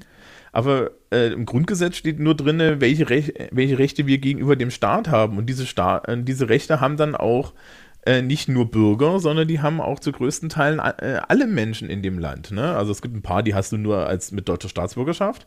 Also es, es gibt, gibt Bürgerrechte paar, die hast du und dann gibt es aber auch allgemeingültige jedermanns Menschenrechte. Mhm. Und das, ähm, das ist da so die Idee dahinter, ja. Oder auch so ein Klassiker, ähm, wenn, ist, ist, ist, wenn die Leute nicht verstehen, dass im Bundestag gearbeitet wird, wenn keiner da ist. Ja. Was? Das Plenum ist äh, leer, also arbeitet da keiner. Ja, nee, ganz im Gegenteil, ja. Ähm, Ja, oder ich weiß, ich habe vor einiger Zeit bei, bei, bei, bei dir auch diesen, diesen, den Kommentar hinterlassen zum Thema, ähm, äh, zum Thema, warum Ausschusssitzungen nicht öffentlich, öffentlich sein sollen. Ja? Ja, also ich bin ja der Meinung, ein paar mehr öffentliche Ausschusssitzungen wären vielleicht nicht schlecht, aber ich verstehe dein Argument, dass die AfD dann da aus einer Selbstdarstellungssache machen würde, wobei es das die Folge wäre, dass der Ausschuss mehr dazu kommt zu arbeiten. Nee, tut er nicht, weil es ist nur Selbstdarstellung. Ja. Und das Problem ist ja, das Problem ist ja, Politik ist Kuhhandel und Kuhhandel in, in, in der Öffentlichkeit ist eine scheiß Idee. Ja gut, ich ja. gebe dir recht. Das Argument ja, ist natürlich also, sehr valide. Also, also das ist, wir kämen zu gar nichts mehr. Jede Partei wäre, gezw- jeder Parteipolitiker ist, wäre gezwungen, die ganze Zeit auf seinen Positionen zu verharren. Case in point: Jamaika-Verhandlung. Guck dir an, wie das da war. Das wurde alles über die Öffentlichkeit gespielt. Und das heißt, dass keiner irgendwie die Tür zumachen konnte und sagen könnte, so können wir jetzt mal Butter bei die Fische. Wie machen wir das denn jetzt? Ja, ja aber das, da ist das, das ist Problem, ja das ist ja jetzt eine ganz andere Ebene. Wenn Politiker verhandeln über einen Koalitionsvertrag und von vornherein eigentlich feststeht, also der Politiker will gar nicht in die Regierung, der macht das jetzt nur zur Show und dann wirklich alle alles durchstecken, dass das nicht funktionieren kann, das ist einfach nur schlechte Politik. Da wird schlechte Politik. Ja, siehst du, hier in Bayern haben sie innerhalb kürzester Zeit einen wunderschönen Koalitionsvertrag hinter verschlossenen Türen zusammen, ja. äh, zusammengeschossen. Naja, weil da der Wille dazu da war, den auch hinzukriegen. Und weil in Bayern dann nach, weil in Bayern das eine harte Deadline bei sowas gibt. Ja, irgendwie drei Wochen nach der Wahl oder so. Ja, sechs, sechs Wochen oder so. Sechs Wochen nach der Wahl muss eine neue Regierung stehen, sonst Neuwahlen. Klatsch. Oh, im Übrigen, ne, diese bayerische Verfassung, in der das drin steht, die hat großflächig die S P D geschrieben. Ähm, ja, das war übrigens die erste Regierung in Bayern, war? Eine, ja, ja, eine die einzige S P D-Regierung war die erste. Ähm, Gut, dass die meisten und, davon schon tot sind. Die würden jetzt, glaube ich, alle weinen, wie es der S P D mh. in Bayern geht. Nö, nö, das, ist, das, das war abzusehen. Ähm, die... Naja, und das ist die Aufgabe politischer Bildung. Politische Bildung soll halt einmal die Leute informieren, wie funktioniert das politische System, und auf der anderen Seite dazu bringen, sich die Frage zu stellen, was wollen wir denn und wie gestalten wir das? Weil da, da das willst du in der Demokratie haben. Ich habe ein großes Problem allerdings damit, dass ähm, Menschen, die äh, jetzt gerade irgendwelchen Rechtspopulisten in die Finger gehen und so weiter, dass man denen immer unterstellt, dass ihnen politische Bildung fehlt. Hm, ich kenne da einen bestimmten Podcast, der sich immer darüber hm, aufregt, dass die Menschen äh, zu ungebildet seien und man müsste ihnen ja mal politische Bildung verschreiben. Ja, aber das Problem ist, die, die, die politische Bildung hilft dir dabei nicht. Nee, glaube ich auch Weil, nicht. Weil, naja, wir, wir haben gerade erörtert, dass es nicht meine Aufgabe ist, dich zu einem Linken zu machen. Ja, ja, aber ich glaube, der, der, einige der sehen das als politische Bildung als Aufgabe. Dass politische Bildung, die eine bestimmte Weltsicht zu, vorzugeben hat. Und ja, aber das, das ist Staatsbürgerkunde. Das, ja, aber das sehen einige als Aufgabe von politischer Bildung an und das ist total falsch. Also das Problem mit der freiheitlich-demokratischen Grundordnung ist halt freiheitlich. Ja. Und, und wir haben klare Grenzen auf jeder Seite des Extremismus und diese klaren Grenzen ziehen wir auch als Und die zieht auch der Staat. Es kann jetzt sein, dass es auf der rechten Seite ein bisschen, auf dem rechten Auge ein bisschen blinder ist, aber generell zieht er diese, zieht es doch. Hm. So. Ähm, und ansonsten ist es halt legitim. Ich mag, also ich finde halt Konservative habe ich nie verstanden, ja, also ich werde das wahrscheinlich auch nicht mehr verstehen in meinem Leben, äh, äh, wie die, wie, wie die, wie die ticken, ja, weil ich mir dann so angucke, na, wir haben eine Faktenlage und du kannst jetzt nicht einfach sagen, ich fühle mich damit aber nicht wohl, ja, also das, das ist aber eigentlich eine Frage, ob du, ob du ein Fan des wissenschaftlichen Prinzips bist, nämlich der Falsifizierung von, anhand von Fakten, oder nicht, ja, du kannst halt auch Fan von, von glaubensorientierten Prinzipien sein, dann findest du das anscheinend gut, ja. Wenn ja, wir glauben, die Armut geht zurück, wenn alle nur mehr arbeiten. Ja, das ist ja noch eine, ein, ein komplexer Glaube, ja. Wenn sich, wenn sich irgendwie Herr Gauland hinsetzt und sagt, er ist nicht davon überzeugt, dass der Klimawandel menschengemacht ist, oh, die Faktenlage ist relativ eindeutig, ja. Ähm, Bitte, natürlich, und er darf das auch formulieren und es darf Menschen geben, die das für sich für richtig erkennen. Und diese Menschen dürfen auch wählen. Ich möchte ja an der Stelle darauf hinweisen, dass wir mit dem Argument, dass nur Leute, die ausreichend politisch gebildet sind, dass sie wählen gehen dürfen, dann gehöre ich, dann gehöre ich zu einer Gruppe von, weiß ich nicht, zwanzigtausend Erlauchten in Deutschland. Ja, ja, aber wer entscheidet das denn? Ich meine, das ist ja dann die nächste Frage. Ja, das wer entscheidet, wer genug gebildet ist? Da sind wir in einer ganz anderen politischen Welt. Das, guck, das ist, Aristot- das ist nicht Aristoteles, das ist Platon. Ne? Ja. Platon hat schon gesagt, und Platon ist der, der Vorreiter der totalitären Diktaturen, äh, Platon hat gesagt, es gibt drei Arten von Menschen, die mit der Kohleseele, die mit der, mit der, mit der Stahlseele und die mit der Goldseele. Die mit der Kohleseele, das sind die meisten, die haben gefälligst zu arbeiten, weil das können sie am besten. Die mit der Stahlseele verteidigen das Land und sind die Wächter, weil dafür sind sie am geeignetsten. Und ähm, die mit der Goldseele, das sind die Philosophen und die regieren, weil das sind die einzigen, die es Licht gesehen haben und eine Ahnung haben und der Rest hält besser die Fresse, weil die haben ja eh keine Ahnung. Wozu das übrigens war Frauen und äh, nicht Großgrundbesitzer und nicht Steuerzahler gehören, also ungefähr. Nee, nee, das war, das war bei Platon gar nicht das Problem. Der hätte da nicht so ein Problem mit gehabt. Du hättest, du hättest an jeder Position irgendwelche Seelen haben sollen. Das mit nicht Frauen und so war so ein generelles attisches Ding, ja, also ja. Äh, äh, du, man musste Vollbürger sein, ja, voll sonst wurdest du nicht ernst genommen, wurdest auch von Aristoteles nicht ernst genommen. Ähm, und äh, die Idee können wir gerne haben, sie ist nur zutiefst undemokratisch. Wir müssen als Demokratie halt einfach mal, ja, müssen wir irgendwie Nazis aushalten können. Und wir müssen mit ihnen in den Diskurs treten. Ja, und, aber du ähm, weißt ja, manche kriegen da schon Pusteln, wenn du sowas sagst. Ich bin ja auch der Vertreter davon, zu sagen, ja, bestimmte politische Meinungen muss eine Demokratie auch aushalten können. Vor allem eine wehrhafte Demokratie ist auf sowas eigentlich gut vorbereitet. Und wenn ja, man so tut, als ob man das löst, indem man bestimmten Menschen einfach das Wahlrecht entzieht, weil man der Meinung ist, sie sind nicht politisch gebildet genug, dann, ja, du kannst dann ja das spricht man der Demokratie sagen, das Funktionieren ab. Nee, das Schöne ist, dass du ja, dass du dann ja sagen musst, dass, dass die, Le- die Leute, die das fordern, dass wir denen auch das Wahlrecht entziehen, weil die haben ja auch nicht genug politische Bildung. Ja. Also das ist so, das beißt sich ja an den Schwanz. Ähm, das Problem ist immer noch, äh, an den extremen Enden gibt es halt Leute, mit denen lohnt es sich nicht zu diskutieren. Das ist immer noch so. Also das sieht auch, das, das, das, das sieht auch so die freiheitlich-demokratische Grundordnung so, und das gilt für rechts, wie rechts, wie links äh, äh, Extreme. Ja, das ist, brauchen wir nicht drüber reden, eigentlich. Aber ansonsten funktioniert das hier alles nur über Diskurs. Ja, und Gegenrede ist weitaus stärker als Prinzip, als ähm, Sprechverbote. Ja, und wenn du halt auf jemanden triffst, der, der, der unhaltbaren Blödsinn erzählt und wo du weißt, den kriege ich nicht mehr, den kriege ich argumentativ nicht mehr eingefangen. Der ist komplett verbohrt, die Person, das war es durch. Hm. Dann spar dir halt die Energie. Ja, aber das Gemeinwesen ist halt auch für den da. Ja, also auch Reichsbürger dürfen in deutsche Krankenhäuser. Auch ja. wenn die von der Deutschland GmbH geführt werden. Auch wenn sie ja. von Leuten bezahlt werden, die irgendwie Personal der Deutschland A G sind. Ja,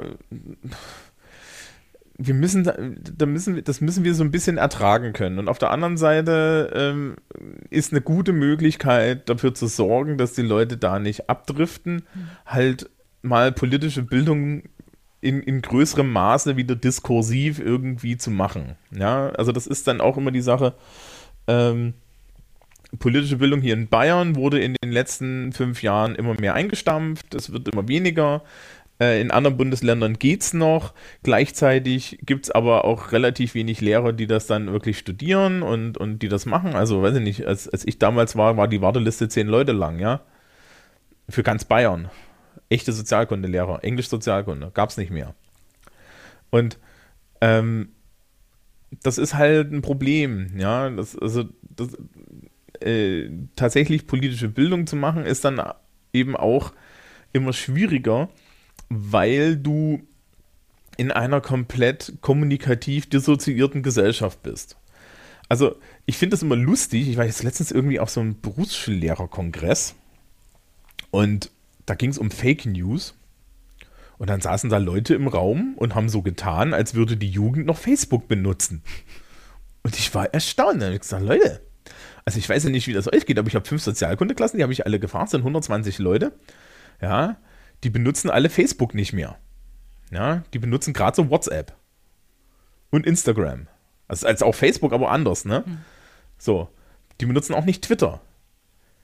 Und dann saßen die alle da und sagten, ja, meine Schüler tun das schon. Dann dachte ich mir, ja, das glaubst du, du Nase. Ja, also ähm, der Zug ist weg. Ja, also, die, die Vorstellung, die darüber herrschen, wie irgendwie wie Diskurs in dieser Gesellschaft stattfindet, ja, Kommunikation findet, findet in den, in den Kommentarsektionen von Instagram statt und in, und in den Kommentaren von YouTube. Aber auch da nur noch sehr partikulär. Und du musst jetzt als, als Politiklehrer musst du irgendwie versuchen, die alle zusammenzubringen. Ja, du bist, du bist dann in diesen fünfundvierzig Minuten Polit- Politikunterricht, bist du der vereinende Faktor. Und, und musst immer sprech, sprechfähig sein. Ja, wenn dir jemand um die Ecke kommt, der Herr Brandt, was sagen sie dann irgendwie zu Herrn Maaßen? Und dann lachst du halt fünf Minuten zynisch und dann sagst du, naja, also kann man doch an der Faktenlage erkennen, dass der, dass, dass Herr Maaßen anscheinend dringend AfD-Politiker werden wollte. Er wollte vor allem dringend gefeuert werden. Ja, weil dringend gefeuert werden. Da muss man ehrlich sagen, das hat, das hat Seehofer eigentlich aus meiner Sicht schlecht gemacht. Ich hätte den, ich hätte den Typen halt echt, ich hätte gesagt, ja, sie werden jetzt Abteilungsleiter für diese Besenkammer. Und wir zahlen ihnen nur, wir zahlen ihnen nur B fünf oder so, ja, damit sie in dieser Besenkammer bleiben. So lange, bis sie, ja, so lange, bis sie pensioniert werden. Also hier schiebe ich mal schnell den Fall Maaßen ein. Mhm. Ich fand es ja interessant, dass Seehofer gesagt hat danach, ich sei, er sei menschlich enttäuscht. Wo ich mich frage, wo, wo, wo genau war er denn Politiker? Wann hat er denn mal mit Verwaltungs- oder politischen Beamten zu tun gehabt? Der Typ wollte seinen Job offenkundig nicht mehr weitermachen. Und Seehofer dachte, er tut ihm da einen Gefallen. Und dass ein politischer Beamter was ganz anderes ist als seine politischen Freunde, die von Seehofer. Dass er das nicht zusammenkriegt, ist echt erstaunlich als Innenminister.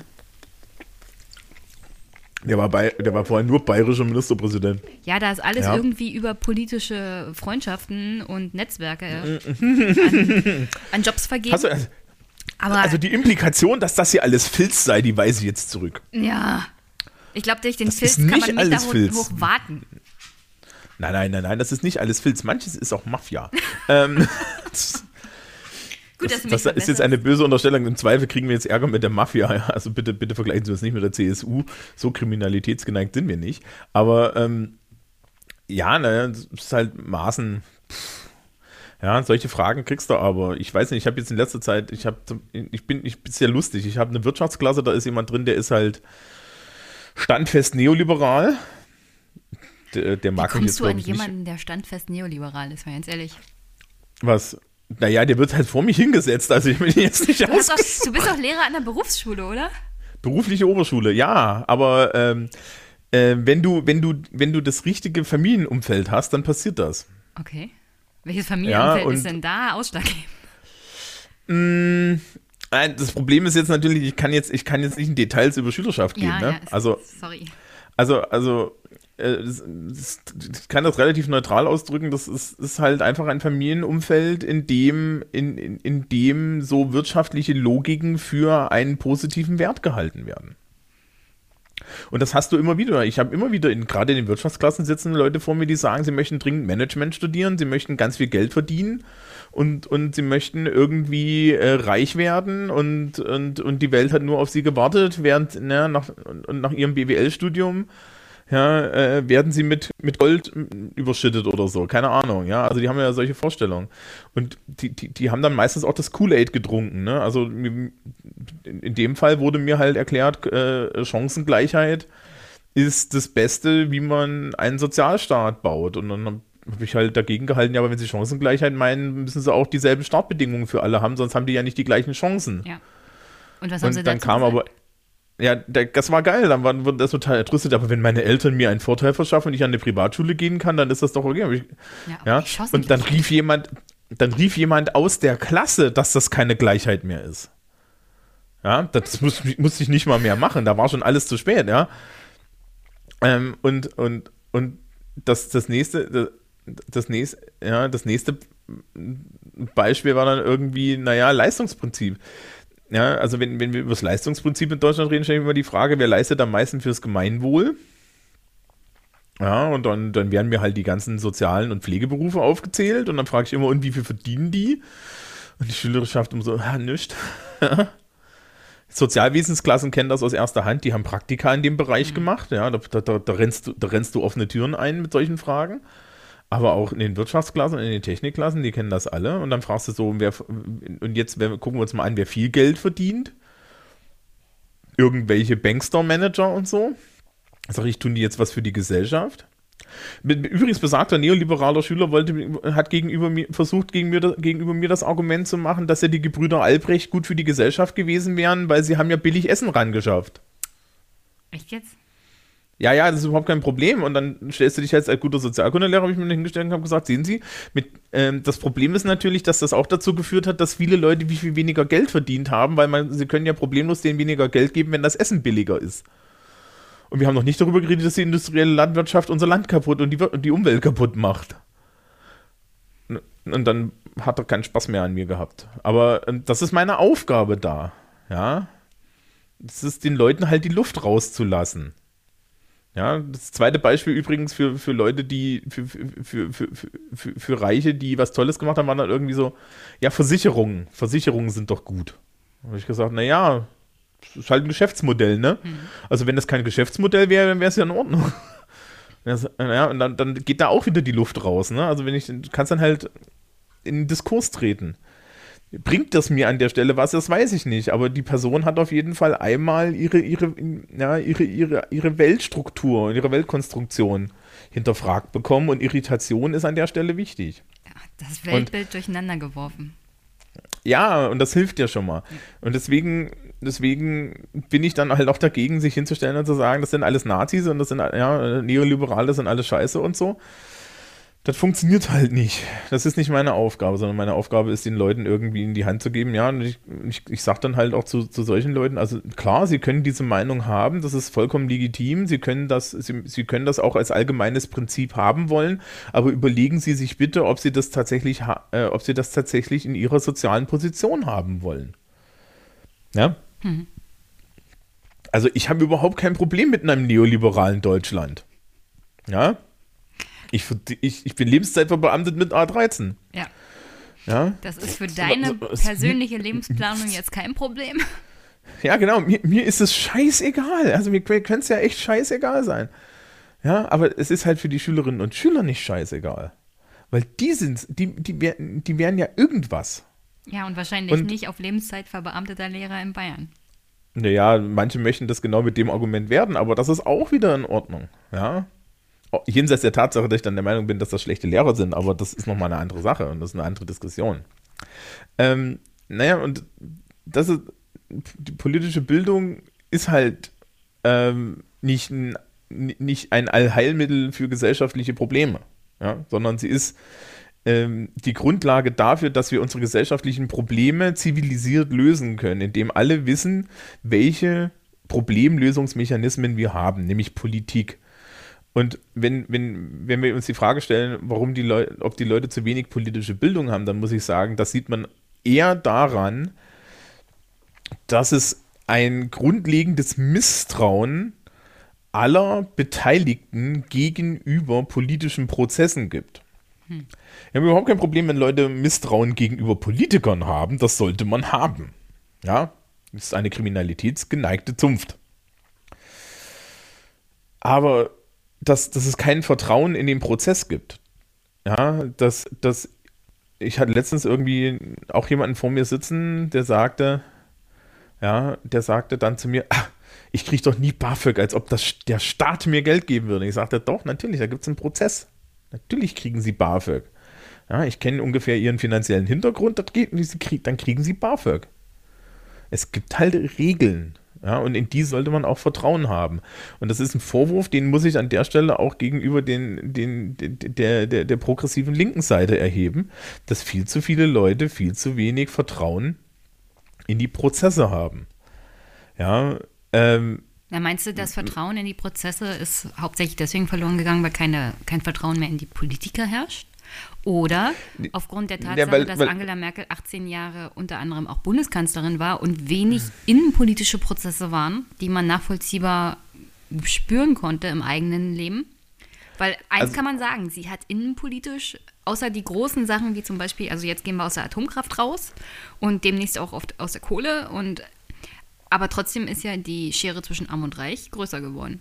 Und das ist ja ein wirklicher Einschnitt. Und wenn da politisch nichts passiert und darum hat sich wirklich keiner gekümmert, dass dann die Frage, ob der politische Prozess noch funktioniert, durchaus legitim ist.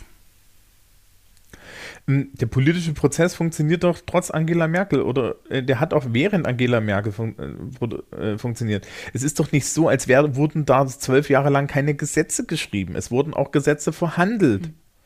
Ja, äh, erzählt's mir doch alle keinen Scheiß. Ihr habt nur nichts davon mitgekriegt, weil ihr, weil ihr, weil ihr nix, weil ihr, äh, weil, weil ihr euch alle habt einwickeln lassen. Aber das ist doch, also und, und, und, und, und das ist dann immer noch kein Problem der politischen Bildung im Zweifel, ja. Mhm.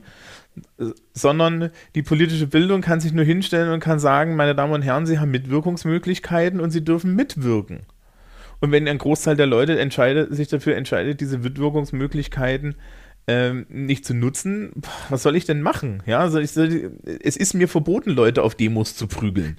Ja, äh, so was tatsächlich ein Skandal. Was tatsächlich traurig ist, ist natürlich, dass die, das Bewusstsein für diese Mitwirkungsmöglichkeiten tatsächlich gar nicht so stark vorhanden ist, wie ich es gerne hätte. Darüber können wir gerne reden und das ist dann wieder ein Problem politischer Bildung und da können wir mehr Raum für politische Bildung haben. Das ist überhaupt kein Problem. Aber ja, zu sagen irgendwie, ja, die Leute hatten keine Chance, ja, und die Prozesse haben alle funktioniert. Die Prozesse haben so gut funktioniert, dass es den Leuten nicht mehr aufgefallen ist, wie gut die Prozesse funktionieren. Ja, ähm, es fällt nicht mal mit einer AfD in allen Landtagen und, und, Bundes, und im Bundestag fällt den Leuten nicht mal auf, dass äh, dass entgegen sämtlichen Geschreibe und Geschreie aller Seiten dieses Land nicht einen Millimeter gefährdet ist. Doch, ja? Die AfD ist in sechzehn Landtagen, das ist eine Gefahr an yes. sich. Nein, das ist keine Gefahr an sich. Doch. Das, das ist halt Quatsch. Wenn die in sechzehn Landesregierungen sind, ist das eine Gefahr an sich. Und dann ist es immer noch keine Gefahr. Ja, also es tut mir ja echt leid. Klar, man sollte die nicht unterschätzen und die sind sehr gut darin, den Diskurs in der Gesellschaft in Richtungen zu verschieben, wo wir ihn nicht hinhaben sollen. Und da müssen wir diskursiv dran arbeiten. Das ist vollkommen okay. Aber irgendwie das Untergang, den Untergang Deutschlands herbeizubeschwören wegen dieser Nasen, das ist doch das, was Björn Höcke am liebsten möchte. Ja. Ja? Also und mir macht eher Angst, dass die AfD tatsächlich den Diskurs im Bundestag jetzt bestimmt, im Plenum. Ja, aber auch nur, weil die Politiker kein Mittel haben. Und da sage ich, mein, mein, mein, das Standardmittel ist, ignoriert die Idioten doch einfach. Ja, aber es sind doch viel schönere Videos und Bilder, wenn Cars die äh, AfD anschaut. Ja, klar, ich kann mir immer besser auf die Schulter draufklopfen lassen, wenn ich, wenn ich, wenn, wenn ich, irgend, wenn ich irgendwie eine Hasstirade gegen die bösen Rechten mache. Ja, pff, das wollen die nur. Ja. Ich, diese Leute nicht zu legitimieren, ist vielleicht eine bessere Idee. Es tut mir ja leid. Ja. Ich finde da eigentlich die Art, wie zum Beispiel äh, Regierungen, Landesregierungen und, und auch die Bundesregierung mit kleinen Anfragen umgeht, finde ich da viel, viel besser, ja. Die schreiben dann halt immer lapidar irgendwie rein, ja, gibt's nicht, ja. Ja, das sind die Leute, die ihr vertretet, ja, wie wir das letztens mit, ja, antisemitische Straftaten, wie viel, in, war das Sachsen oder Sachsen-Anhalt, wo sie gefragt haben, wie antisemitische Straftaten, wie viel wurden von, von Ausländern, wie viel wurden von Deutschen? Ja, ja, und dann kam zurück, ja, wir, wir hatten so und so viele antisemitische Straftaten, wurden alle von Deutschen verübt? Ja, das ist doch, das ist doch selbstoffenbarend. Ja, da, da, da muss man doch hinten an, dieses kleine an, an diese kleine Anfrage und an das Parlamentsprotokollsystem musst du doch nur einen Journalisten hinstellen, der das regelmäßig veröffentlicht. Ja, mehr Selbstdesavouierung gibt es doch gar nicht. So, aber Reden im, Reden im Landtag und Anerkennung dieser Nasen funktioniert nicht. Ja, ähm, sondern ich habe letztens irgendwie im privaten Kontext darüber geredet, ähm, ähm, weil ich mir irgendwie meinte, weil es dann irgendwie gegen, ja, gegen die AfD reden. Und ich sagte, ich möchte es eigentlich nicht, ich möchte für die freiheitlich-demokratische Grundordnung reden. Und dann hat mir jemand gesagt, naja, aber dann redest du ja gegen die AfD. Sag ich, ja, aber ich rede nicht über sie. Ja, sondern ich mache halt die Betonung auf der anderen Seite. Und das ist dann auch wieder eine Aufgabe, so einen Diskurs den Leuten nahezubringen. Ja, dass sie, dass sie feststellen, oh Gott, eigentlich geht es mir hier, hier richtig gut, ja. Und eigentlich habe ich irgendwie einen Einfluss darauf, wie, wie, wie das hier funktioniert. Und das ist irgendwie dann auch wieder dieser Kernpunkt politischer, äh, politischer Bildung. Ja, also eine Diskursfähigkeit herstellen und gleichzeitig auch ein Wissen herzustellen, um zu wissen, äh, um Politik zu deuten. Kennst du den dreifachen Politikbegriff? Nee. Das ist Tja. jetzt bestimmt eine Bildungslücke, aber so spontan kann ich nicht sagen. Äh, nee, das ist überhaupt kein Problem, weil die werden wir jetzt füllen. Ähm, Im Englischen gibt es drei Begriffe für Politik, weil die Engländer haben sich ja ein bisschen erobern lassen und haben deswegen ein paar Wörter mehr. Und zwar das Wort Policy, Politics und Polity. Ja. So, und Polity ist das, was wir in Deutschland als Verfassungsrahmen so uns vorstellen können. Ja, also es ist der Rahmen, in dem die, die politische Ordnung, sowas wie Verfassung und so. Mhm. Ja. Policy ist der politische Inhalt. Das ist sowas wie konservativ, nicht konservativ und so weiter. Und Politics ist der Streit zwischen den Pro, äh, Politikern, also der Prozess. Okay, also so das Tagesgeschäft. Genau, und ähm, ich schließe mich da dann an, an der Stelle jetzt auch zum Beispiel dem Aufwachen-Podcast an, die regelmäßig beklagen, ähm, dass es eigentlich nur noch um Politics geht. Es geht nur noch um den, die soziale Interaktion von Politikern. Hm. Und nicht mehr um Inhalte. Ja, und ganz selten mal um Verfassung. Ich meine, das ist jetzt auch nicht schlimm, dass es selten um Verfassung geht. Ich glaube, wir sind in einem ganz schlimmen Zustand, wenn wir in Deutschland regelmäßig über Verfassungsrealitäten reden müssen. Aber, ähm, weil solange die un- so, solange alle glauben, dass die unverhandelbar sind und, und halbwegs für richtig anerkennen, ist alles in Ordnung. Ähm, ja, also es ist, es ist bei weitem nicht schlimm oder so. Ja? Wir haben nicht, wir haben nicht größere Mengen der Leute auf der Straße stehen, die sagen, nieder mit dem Grundgesetz. Oh, ich glaube, dafür kriegst du auf absehbare Zeit gesund so keine Mehrheit. Nee, da kriegst du auch keine Mehrheit, weil das Grundgesetz garantiert ja komischerweise auch den Rechten, dass sie Rechten sein dürfen. Eben. Hm. Wenn man, wenn man ja. jetzt Umfragen zum Beispiel sich anguckt in West- und in Ostdeutschland, dann kann man sehen, dass die Zustimmung zum demokratischen System generell so um die achtzig, fünfundachtzig Prozent liegt. Ich meine, man kann sagen, uh, diese fünfzehn Prozent, aber das sind jetzt keine Werte, die groß die Demokratie gefährden oder die Verfassung. Ja, also ähm, die das, das ist übrigens auch ein guter Punkt, ähm, ähm, politische Bildung, dass die Leute sowas erkennen, ja. Hm. Ähm, also das ist, ist, ist das sind so das sind, das sind glaube ich so zentrale Fragen. Wie gesagt, naja, wir müssen halt den, den Rechten, muss man halt argumentativ begegnen, aber das lerne das lerne ich dann halt auch nur in der Schule, in Äh, im, im Politikunterricht im Zweifel, von einem guten Politiklehrer. Und das ist dann die zweite Sache. Ja, und nein, ich ziehe mir gar nicht erst an, ob ich einer, äh, ob ich einer bin. Kann ich dir mal eine Story über einen schlechten Politiklehrer erzählen? Oh, please, please tell. Ich war ja auch mal in der Schule, auf einem Gymnasium, da gab es, wie gesagt, politische Bildung. Und wir hatten zwei P B-Lehrerinnen. Die eine hat drei mhm. Klassen gekriegt und die andere eine. Die, die eine gekriegt hat, da war ich drin. Und die Frau war ziemlich gut. Und die, die drei gekriegt hat, die war nebenbei auch Sportlehrerin, die hat mit den Schülern hauptsächlich Yoga gemacht und irgendwelche buddhistischen Tempel besucht. Das ist nicht ihre Aufgabe? Nee, und die meisten haben versucht, von den Eltern, als das rauskam, die loszuwerden. Problem war, rate mal. Weiß ich nicht. Auf Lebenszeit war die, war die Freundin... Ja, das ist immer das Problem. Ähm, Im nächsten Jahr hatte es jedenfalls weniger Politikunterricht, aber das war mal ein Beispiel für eine schlechte Politiklehrerin. Ja, gibt's halt. Hm. Also. Die hat mich ja. übrigens, ich habe mal eine andere Meinung vertreten zum Thema Wende und, ähm, und Revolution neunzehnhundertneunundachtzig und neunzehnhundertneunzig, weil sie der Meinung ist, die Leute wollten alle irgendwie halt Konsum haben. Und ich war der Meinung, naja, das alleine war aber jetzt nicht der Grund, dass die Leute auf die Straße gegangen sind, ein ganzes politisches System umgehauen haben. Da hat die mich sowas von zu Sau gemacht, dass ich keine Ahnung hätte und sowas alles. Die hat, glaube ich, den Beutelsbacher Konsens nicht ganz verstanden. Nee, ich hatte im Zweifel nicht gelesen, das ist eine andere Sache. Hm.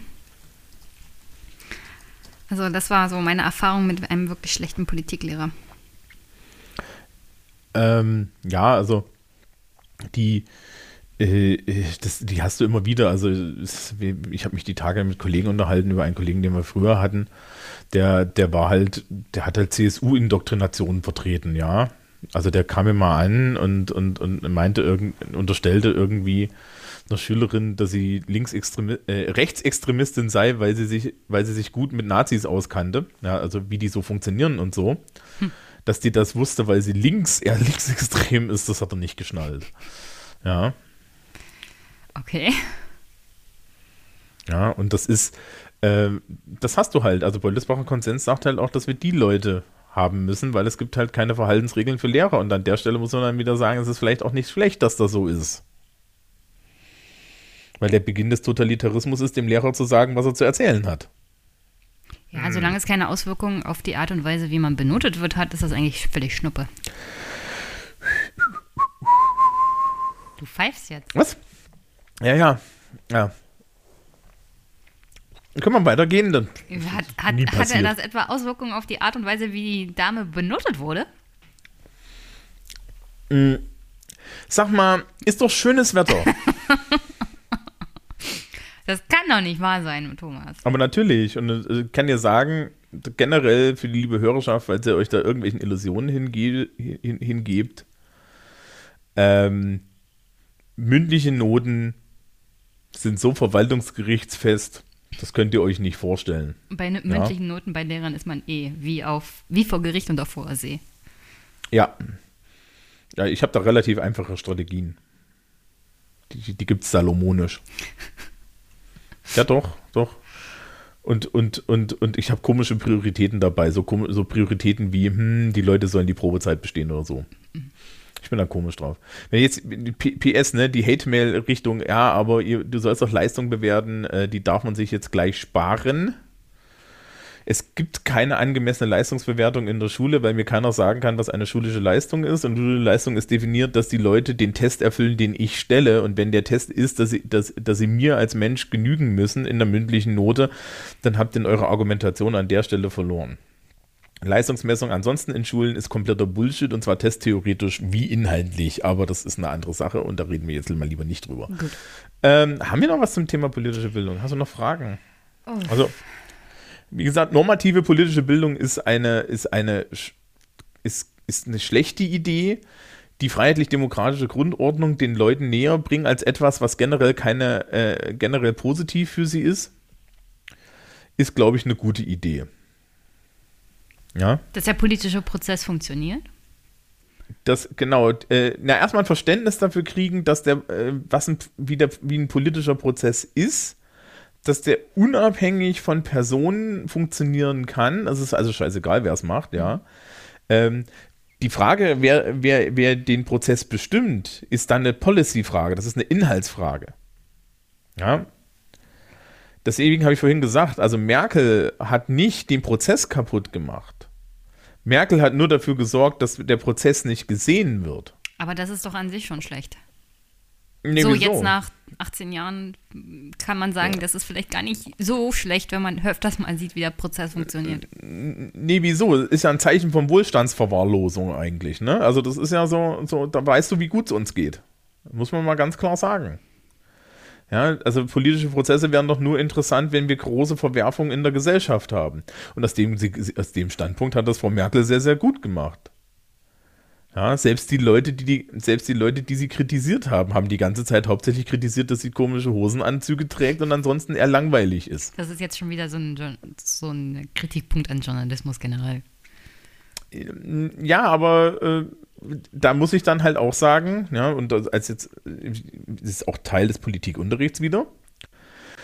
Es wird über Medien geredet, es wird über die Rolle der Medien geredet und so weiter. Und naja, dann müssen wir uns halt mal die Frage stellen, wie werden denn politische Entscheidungen vertreten? Und ich, ich, ich könnte jetzt ein schönes Schaubild zeigen, der Bundeszentrale für politische Bildung, und da steht in der, Worte das, in der Mitte das Wort Medien und links steht irgendwie politische Entscheidung und rechts steht Öffentlichkeit, und da ist so ein Pfeil, ein riesengroßer drin. So, wenn, die, wenn, wenn, wenn unser Mediensystem sich das anzieht, die vermittelnde Instanz äh, oder die sendende Instanz politischer Entscheidungen zu sein, dann müssen sie sich auch den Vorwurf darüber machen lassen, dass sie politische Entscheidungen nicht anständig begleiten. Es tut mir ja jetzt leid, und das ist, das ist jetzt nicht, also, also ich mag jetzt Journalisten nicht unbedingt, ja, so als Zunft, aber ähm, den, den, den, das, das, das sage ich, sag ich gerne vorher dazu, aber den Vorwurf können sie sich auch ganz neutral gefallen lassen, und die Misere, in der sie da stecken, die kann man dann ja auch im Diskurs äh, de, des Journalismus untereinander gerade sehen, ja, wie sie jetzt auf einmal sich gegenseitig äh, äh, sagen, sie sollen noch mehr Aktivisten sein oder weniger Aktivisten sein, und ach nein, wir müssen Berichterstattung machen und Mist, jetzt haben wir hier irgendwie, jetzt haben wir hier irgendwie Rechtsaußenpolitiker, die das alles ausnutzen, und was ist eigentlich mit dieser schweigenden Masse, die auf Facebook die ganze Zeit gegen, gegen, gegen die Fremden hetzt, ja, also das ist doch, das, das ist halt alles, das wird halt nicht schön, ja. Du, mir würde es ja schon reichen, wenn sie nicht bei der Regierungsernennung über die Kleiderwahl der Ministerinnen reden. Das wäre ja schon. Aber ansonsten gibt es doch nichts Wichtiges. Oh. Hallo. Hallo. Frauen haben doch keine Kompetenzen, auch so gut auszusehen. Also bitte. Also wenn, du, wenn ich bei Phoenix am Tag der Ernennung der Regierung nach gefühlten hundert Jahren der Regierungsfindung als allererstes höre, wie die beiden Moderatoren sich darüber unterhalten, was denn die neue Bildungs-, äh, die neue Familienministerin so für ein schönes Kleid hat. Und uh, die landwirtschaftliche, die Landwirtschaftsministerin hat, hat ein gleiches Kleid an. Also wirklich. Ich, ich würde es schon als ja. Weiterentwicklung von Journalismus empfinden, wenn das nicht mehr diskutiert wird auf Phoenix. Ich, ich, ich habe mal vor, das ist bestimmt schon fünf, sechs Jahren her, hatte ich auch schon Sozialkundeklassen. Ich mache das ja schon ein bisschen länger. Komischerweise bin ich tatsächlich über die Jahre immer milder gegenüber über, über allen möglichen Sachen geworden. Ich war früher viel mehr Haut drauf. Ähm, Altersmilde? Mh, nee. Das hat nicht unbedingt Altersmilde, sondern eher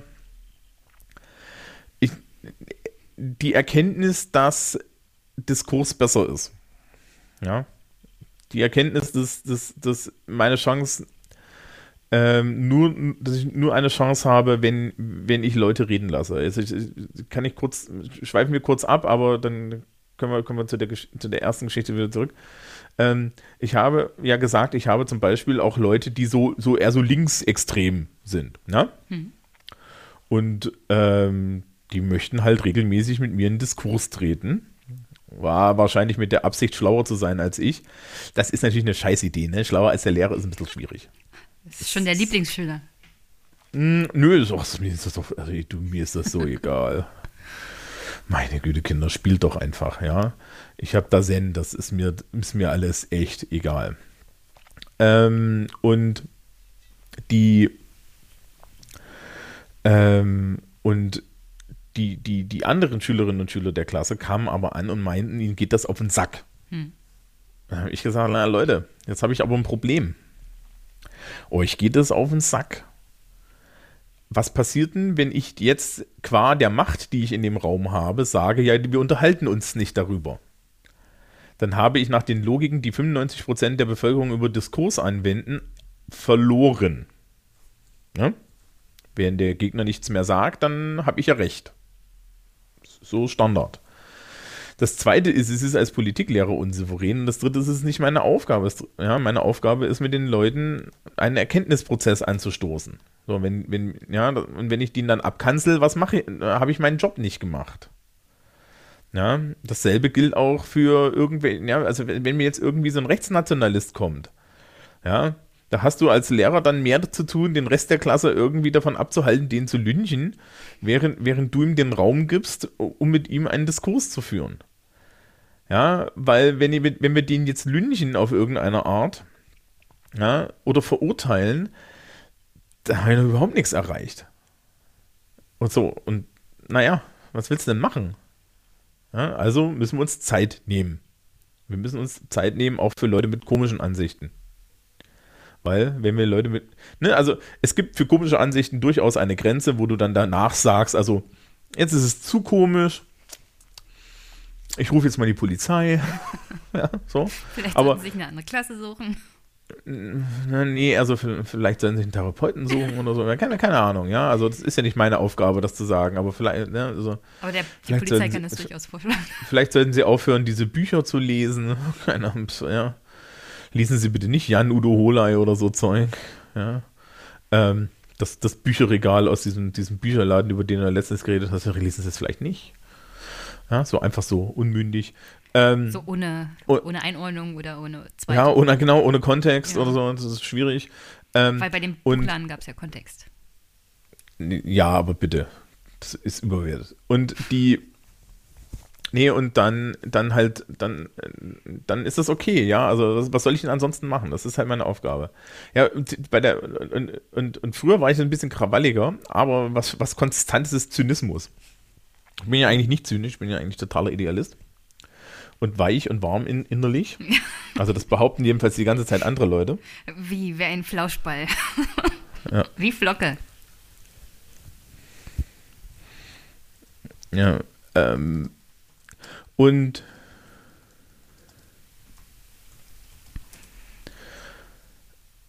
ähm, auf jeden Fall meinte dann halt meine Schülerin zu mir am Ende des Schuljahres, also wissen Sie, ich habe mir am Anfang des Schuljahres gedacht, ähm, die, die, der ist so zynisch, ja, das ist ja furchtbar. Und am Ende des Schuljahres wusste ich warum. Ja. Weil ist halt alles schlimm. Ja, das ist so. Weiß nicht, ich hatte jetzt letztens irgendwie, haben wir uns über, über die Ansichten von Deutschen über Menschen mit Migrationshintergrund unterhalten in einer Klasse, wo, weiß ich nicht, gefühlt zu so fünfzig Prozent Migrationshintergrund haben. Und die junge Frau äh, mit, mit, mit irakischer Herkunft, ich glaube, es ist irakische Herkunft gewesen, fragte mich dann so, ja, und was, was, was denkt die Welt so über mich? Ich habe mir gesagt, naja, so wie Sie aussehen, sind Sie ja Terrorist, oder? Sind Sie Moslem? Ja, das ist eigentlich scheißegal. Wo kommen Sie her? Ja, aus der Gegend, ja, ist Terrorist. Ja, das kann, ich kann das machen, ja, wenn du Rapport mit deinen Schülern hast und die wissen, dass du das definitiv nicht ernst meinst, ja, dann kannst du das machen. Die wusste auch, wie, die wusste auch, wie es zu verstehen hat. Ja, P S, jetzt sind bestimmt fünf Pädagogen gestorben. ähm, das hängt direkt, das ist, das hängt direkt mit der Interaktion zusammen. Man macht das nicht in der ersten Stunde, ja, man guckt nicht die, man guckt, man guckt, man guckt nicht auf den Namenszettel und sagt, ähm, äh, wie heißen Sie? Ach, hab, lässt man jetzt wieder Terroristen rein? Das ist nicht die Methode, ja. Man muss vorher etablieren, auf welchem Standpunkt man steht, dann kann man das machen. Ähm, du musst dich erst mal vorstellen. Genau. Ja, es hilft, es hilft, alternativ auszusehen. Aber ja, und die, dachte, die sagte dann auch so, ja, stimmt, Sie haben ja recht, ne? Ähm, ich habe auch immer so ein schönes Beispiel für, für Alltagsrassismus. Ne? Ich, ich, ich, Menschen, Menschen mit, mit dunkler Hautfarbe. Ähm, haben wir hier Jugendliche im Jugendtreff und der Ähm, der, der Jugendliche de, mit der dunklen Hautfarbe wurde immer im Sommer mehr von, von seinem Roller runtergezogen von der Polizei oder mit seinem Roller angehalten als alle anderen. Ja, sowas gibt es nur in Amerika. Nee, nee, nee, nee, nee gibt es natürlich auch in Bayern, aber ähm, das, und, ist mein und ich hab dann mal, das ist mein Zynismus und Sarkasmus. Ja. Äh, und ich habe dann mal, ich, hab dann, ich frage dann immer so, was glauben Sie denn, warum der im Winter nicht rausgezogen wird? Gucken Sie sich dann mal alle so an. Zu kalt für die Polizei zum Anhalten? Nee, er hat Handschuhe an. Ähm,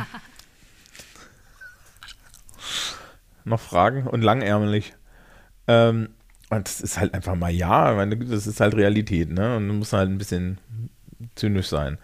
Das ist aber nicht so schlimm. Also, aus Zynismus gibt es Hoffnung. Ich wurde diese Woche auch gefragt, warum ich eigentlich im Schulsystem bin, wenn das alles scheiße ist. Sage ich, naja, sehen Sie, es wird ja nicht besser, wenn ich, jetzt, wenn ich das jetzt alles scheiße finde und gehe.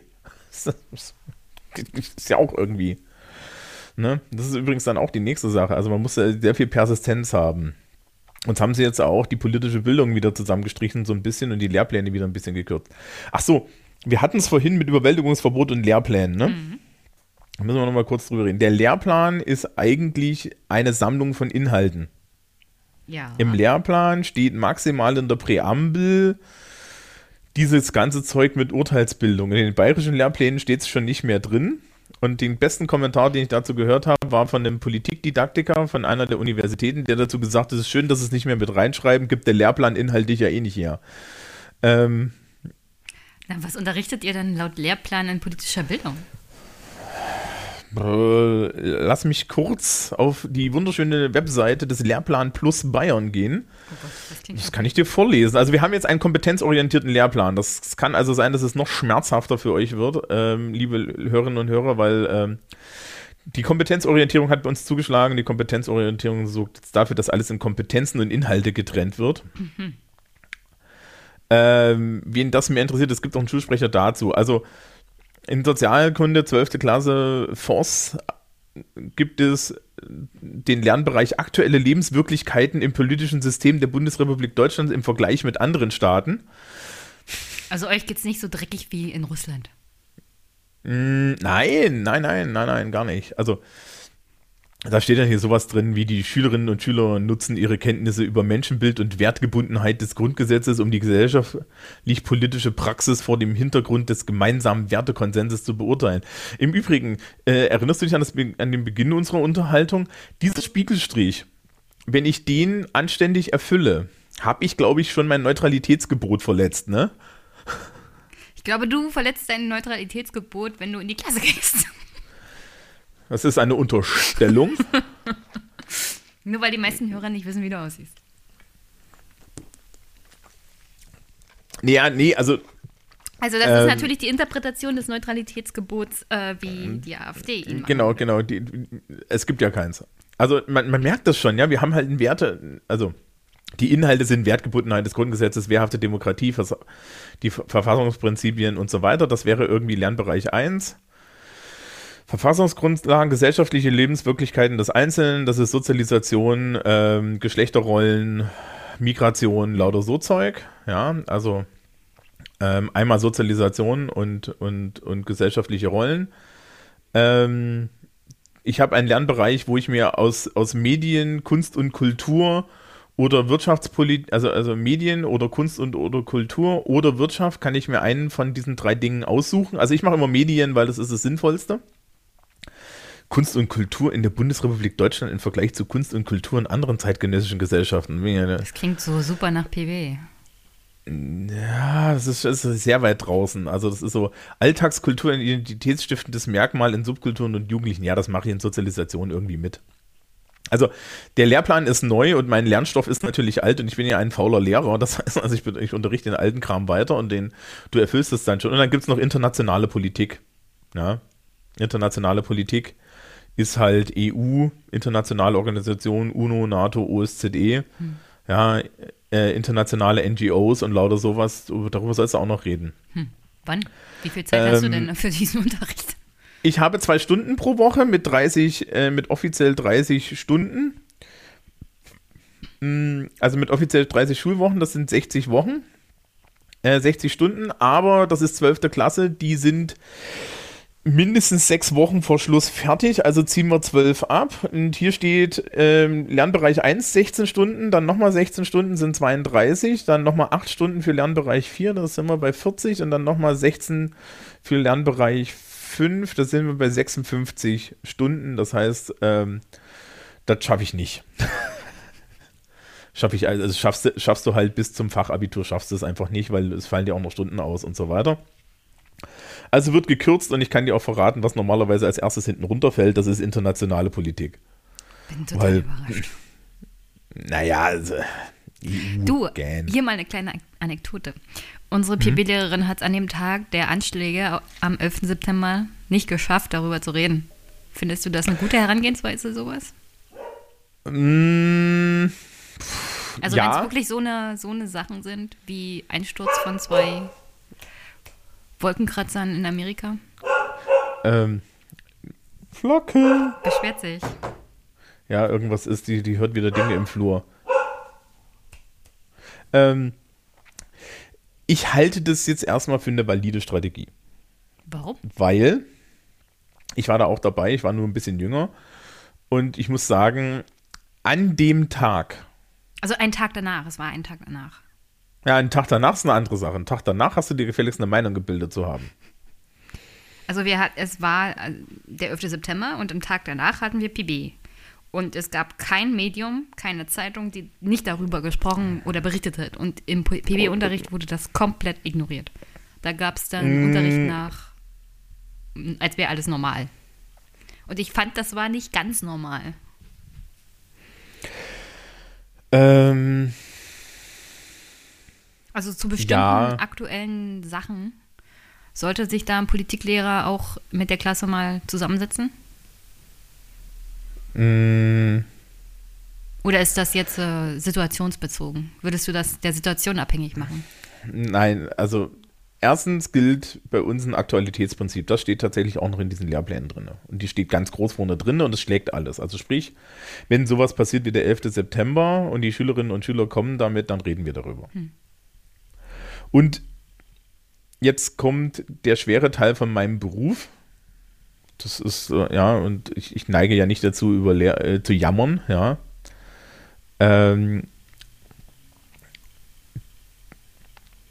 du musst spruchfähig sein. Und du musst vor allen Dingen spruchfähig sein, ohne Ängste zu schüren. Du musst spruchfähig sein, ohne ähm, Ressentiments zu bedienen und Ähnliches. Und das ist gar nicht so einfach. Okay, es hilft ein bisschen zynisch zu sein. Ja, weil das hilft dann tatsächlich, ne? Weil man das im Endeffekt eine gewisse Abgeklärtheit mitbringt. So, ich habe zum Beispiel damals den, den, den, den, den Angriff auf World Trade Center gesehen und mir gesagt, so, jetzt drehen die Amerikaner komplett frei. Und ich hatte ziemlich recht damit, ja. Hm. Das war jetzt ein No-Brainer, also es war jetzt nicht wirklich schwer, auf die Idee zu kommen, aber ähm, ja, äh, äh, wirklich Da, da was zu, zu sagen. Ja, es gibt zum Beispiel, ich habe ich mach, ich, ich hab bestimmte Ausschlüsse, wir haben so große Referate bei uns im, Schul, in, in, im Schuljahr und die dürfen die Leute auch in Sozialkunde machen. Und ich habe einen Ausschluss auf die komplette Systemlehre, weil äh, Referate über den Bundestag langweilig sind. Hm. Naja, komm bitte, zwanzig Minuten der Bundestag. Super spannend. Das, das, das, das, Da, da will ich mir schon, das will ich mir schon irgendwie, will ich mir irgendwie schon, weiß ich nicht, so viel Red Bull kann ich mir nicht mitnehmen. Ähm, ja, also das ist halt für, auch für, den, für den Schüler oder die Schülerin, der das dann halten muss, eine Katastrophe eigentlich, weil das ist halt ein scheiß Referat. Mhm. Also, ähm, und die zweite Sache, die ich ausschließe, ich sage, internationale Konflikte gehen, es gibt einen, den schließe ich aus. Rate welchen. Ich weiß nicht. Es gibt einen, den...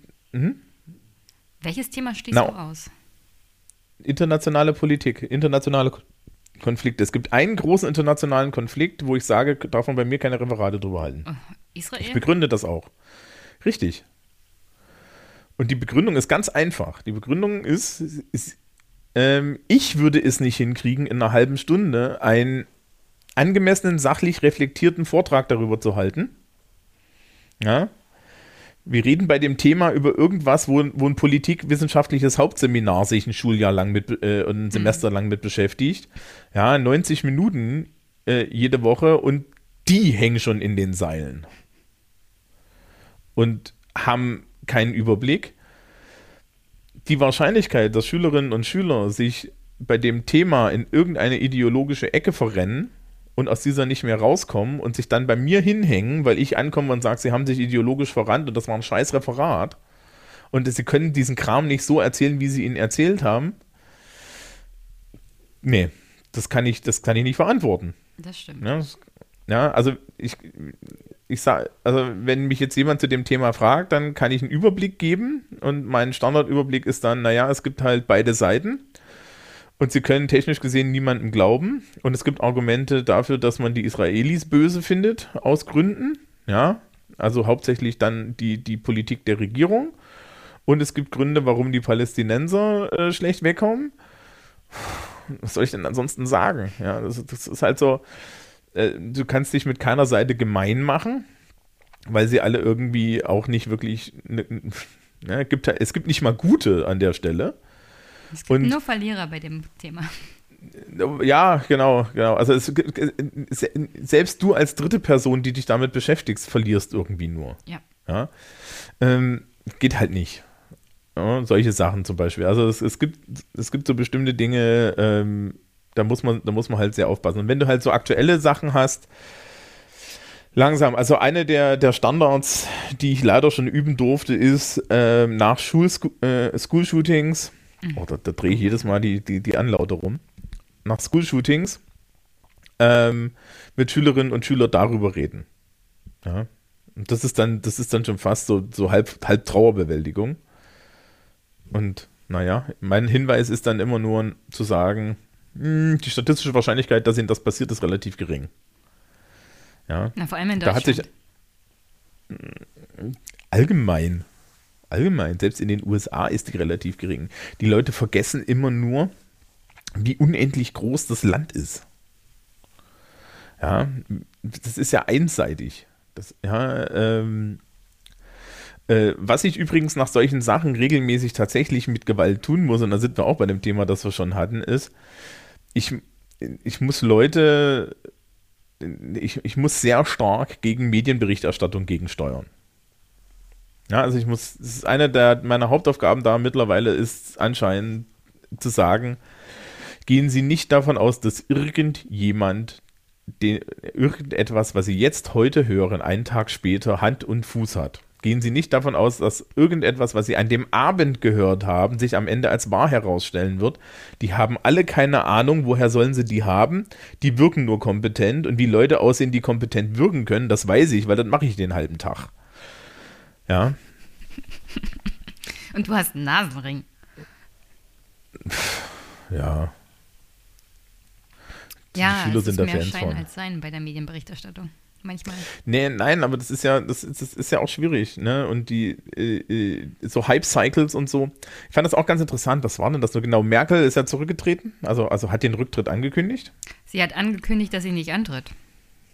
Na, sie hat angedrückt, dass sie nicht antritt, ne? Das ist ja im Prinzip und, kein und, Rücktritt. Und dann wurde, und, äh, und, und dann wurde mir, äh, und dann wurde mir halt äh, gesagt, äh, wurde mir halt so, so, so, so, so, so auch eher so von, von, von, von linker Schülerseite, ähm,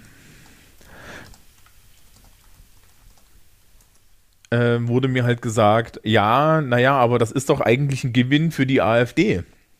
Wieso? Ich so, hä? Ja, genau. Das ist eine ähnliche Reaktion. Ich so, wieso? Naja, die können doch jetzt verbuchen, dass sie Merkel aus dem Amt gejagt haben. Worauf ich sagte, ja, sie geben denen aber viel Wert. Ja, habe ich mir gedacht, habe ich in echt null zurückgefallen. Also, weiß ich nicht. Ja. Glauben Sie ernsthaft, dass Angela Merkel so am Frühstückstisch sich gedacht hat, ich trete jetzt nicht mehr als Bundeskanzlerin und Parteivorsitzende an? Dieser Gauland. Ja? Der hat mich schon in der C D U genervt. Die Dackelkrawatte. Ich bin tot. Ja, entschuldige. Aber, aber, aber aus, aus, aus der Sicht von Angela Merkel ist doch nun, ist doch nun, ist doch nun die AfD so, so, sowas von, von jenseits der Satisfaktionsfähigkeit. Ja. Ja?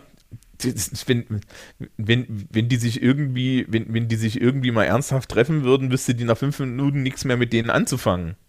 Die, ja? Also Angela Merkel hat ja, soweit ich das im Kopf habe, nur einmal über die AfD gesprochen und das war am Abend der Bundestagswahl, wo sie gesagt hat, oder den Tag danach, dass sie die Wähler wieder zurückgewinnen will und seitdem nie wieder über die AfD gesprochen. Selbst in Reden oh. im Bundestag hat sie die Partei an sich nicht genannt. Warum auch? Ja, also, also ich, ich meine, mal, sie will sie ja die Wähler zurückgewinnen. Mit der AfD um. Ja. Ja, ja, ja, ja. Sie hat, Komisch, sie hat deine gell? Variante der Behandlung der AfD übernommen. Ja, damit ist Gegenrede. Gegenrede. Hm. Ich fand ja auch schön, wie, wie Merkel bei der Jungen Union irgendwie einmal der kompletten Männerriege der Jungen Union aus Brot geschmiert haben, dass sie nicht, in, dass sie nicht im einundzwanzigsten Jahrhundert sind. Das war auch, auch schön. Ja. So und so, so und so und so. Also Angela Merkel hat noch gutes Potenzial, irgendwie so eine, so eine Queen Elizabeth die zweite Figur zu werden, die hin und wieder mal auftaucht, jedem, allen, allen, allen so ganz, ganz mütterlich auf die Finger klopft und dann wieder geht. Die Grande Dame, ja. Ähm, und ganz ehrlich, wir werden sie noch vermissen. Ja, wenn ich mir die drei Kandidaten angucke, die da so, ich meine, theoretisch haben nur zwei wirklich eine, eine Chance. Ähm, aber selbst Annegret Kramp-Karrenbauer, wenn du der zuhörst, also die ist ja nicht besonders laut im Vergleich zu Merz. Aber die ist auch Ja, ich, ich, ich, weiß, ich weiß nicht, also ne? Merz ist ähm, Merz ist ja wenigstens irgendwie, weiß nicht, das hat Humorpotenzial. Ja, natürlich, aber Sitz. die Annegret Kramp-Karrenbauer, ich glaube, naja, kopftechnisch äh, A K K ist halt, ist, ist halt ist halt so ein bisschen Merkel auf, auf, auf, auf weiter. Ähm, wie meandern schon wieder vom Thema weg. Ja. Haben wir noch was übrig? Zu politischer Bildung nicht so richtig. Nicht wirklich. Mm, doch, ich hätte noch was. Was denn? Ich gucke hier gerade auf meine Liste. Was haben wir denn vergessen? Mm, etwas, was, was, was, was ich, äh, äh, was du wahrscheinlich gar nicht kennst. Es gibt in der politischen Erziehung, Bildung noch so, eine, so ein Lager, so, so Lagerbildung. Und es ich bin auf Lager. einer Seite und man wird jetzt, ja, ja, klar, natürlich, überall, Beutelsbacher Konsens. Das hat sich nicht ja, geändert. Ja, ich denke, das hat sich wir danach haben, erledigt gehabt. Es gibt diesen Konsens. Nee, nee, nee, wir haben, uns, wir, haben uns alle nur, wir haben uns alle nur auf Mindeststandards geeinigt und danach, ja, dahinter ist so ein bisschen Fair Game. Ähm, die, äh, und zwar gibt es halt politische Bildner aus zwei Richtungen. Und ich bin natürlich die eine Richtung und man wird gleich auch wissen, welche Richtung. Die eine Richtung kommt aus der Pädagogik, also sind Leute, die erst Pädagogen sind und dann politische Bildung machen, machen. Und dann gibt es die Richtung, die Politikwissenschaft studiert haben und dann politische Bildung machen. Und die Ansätze unterscheiden sich etwas. Und ich meine, das sollte man auch immer wissen, wenn man irgendwie dann mal als Elternteil oder so mit Sozialkundelehrern zu tun hat. Mit wem hat man es denn zu tun? Das ist vielleicht gar nicht so unspannend. Ähm, Man, man, ich, ich bin klar auf der Seite der Leute, die erst Politik studiert haben, äh, weil das bin halt ich, ja. Ähm, ich hau die anderen jetzt aber nicht allzu sehr in die Pfanne, auch wenn sie Unrecht haben, so. Ähm, und zwar, die Leute, die mit Pädagogik anfangen, sind große Fans von er- Erziehung zur Demokratie. Und da wird mir immer ein bisschen anders. Und die Leute, die so an meiner Ecke stehen, die eher so mit Politik an, Politikwissenschaft angefangen haben, sind eher äh, der Meinung, wir kommen über das Kognitive, also über das Wissen und Verstehen der Abläufe. Mhm. Und da schließt sich dann hinten auch ein, ein Erkennen, also wenn, wenn alles gut geht, erkennen die Leute, warum die freiheitlich-demokratische Grundordnung gut für sie ist. Ja. Wir können hoffen. Ja, also ne, Beutelsbacher Konsens sagt dann, ich kann sie nicht dazu zwingen. die Idee der Demokratieerziehung ist dann eher so eine, ja, ich mache das mit erzieherischen Mitteln. Also ich meine, das ist schmackhaft. Ja? Das Problem ist, selbst die Pädagogen erkennen an, dass Erziehung an sich was mit Unfreiheit zu tun hat. Ja? Also Erziehung ist immer Bildung des Menschen in eine bestimmte Richtung. Ja? Also so, so eine Beeinflussung. Und das heißt also, wenn ich Menschen zur Demokratie erziehe, nehme ich ihnen da äh, Mündigkeit. Nein, du kannst die Schüler halt in bestimmten Sachen sich auch nicht selbst überlassen. Ich meine, dafür, die Schule an sich ist ja schon ein Konstrukt, das einen Schüler hm. in eine bestimmte Art und Weise zwingt, seine Freiheit aufzugeben. Nein, sollte sie nicht sein. Du zwingst Kinder in eine Schule, in ein Gebäude, und da müssen sie t- Sachen tun, die sie t- zwangsweise nicht immer gut finden. Ja, naja, also, also es gibt Schulpflicht. Das ist richtig. Aber, aber was wir dann danach mit denen machen, hm. kann man ja auf sehr unterschiedliche Art gestalten. Das stimmt. Und bei der Schulpflicht stelle ich jetzt eiskalt dann die Gegenfrage, ja, möchtet, möchtet ihr sie nicht haben? Ich habe zum, gleich, zum Glück keine Kinder, mir wäre das eigentlich wurscht. Aber die Eltern würden, glaube ich, Sturm laufen. Hm. Also nicht. Ja, also es wird ja immer am Bildungssystem so viel rumgemeckert und ich finde das immer ganz lustig. Der, der Christoph vom Soziologischen Kaffeekränzchen hat irgendwie schon länger dieses Bonbon, ich glaube, das, ist, irgend, das ist, ist auch irgendwie so Luhmann-Talk ein bisschen, ähm, dass die Aufgabe des Bildungssystems ist, die ganze Zeit ähm, nach, nach Optimierung zu schreien und deswegen niemals anzukommen. Ja, und eigentlich geht es im Bildungssystem gar nicht mehr darum, Leuten irgendwie Bildung zu geben, sondern nur, ähm, sondern nur Optimierung darzustellen. Und das, das, hat mich, das hat mich sehr getroffen, aber es ist leider richtig. Ähm, ja, also, weiß ich nicht, wir, wir, wir, ich, ich, ich, ich fahre morgen auf Fortbildung. Also es ist, es ist mehr, es, es wird da mehr dargestellt als sonst was. Also wir haben jetzt dieses Jahr kompetenzorientierte Lehrpläne gekriegt. Und seitdem gibt es Kompetenzstrukturmodelle. Rat mal, ich habe meinen kompletten Unterricht umgeworfen. Wirklich? Ich glaube dir das sofort. Ja, klar. A pig in lipstick is still a pig. Na, also, irgendjemand im Ministerium hat sich gedacht, jetzt machen wir das mal so, das verkauft sich politisch ganz gut und dann... Nee, nee, nee, nee, nee, nee. Bei denen ist es so, also bei denen ist es so, die, die, die sagen, ähm, die sagen eher, naja, das hat doch jetzt in der Wirtschaft auch gut geklappt, das hat er doch auch erfüllt, dann machen wir das auch mal. Es ist kein Witz, also wir haben vor ein paar Jahren Qualitätsmanagement gekriegt. Ja, das haben wir auch gekriegt, das ist totaler Schrott. Ja, aber bei euch funktioniert das wenigstens. Ihr habt, ihr habt überprüfbare Abläufe, die man optimieren kann. Du, Bitte, weißt du, was das bewirkt hat? Jede Menge Stress mhm. und Statistiken, die so und so kein Schwein einhalten kann, weil wir eine überalterte Verwaltung haben und dass der zusätzliche Stress dazu geführt hat, dass die Mitarbeiter und die Sachbearbeiter mehr krank sind. Aber ihr seid doch Verwaltungsbeamte, ihr habt doch eigentlich an sowas Spaß. Nee. Ein bisschen pathologisch, aber Spaß.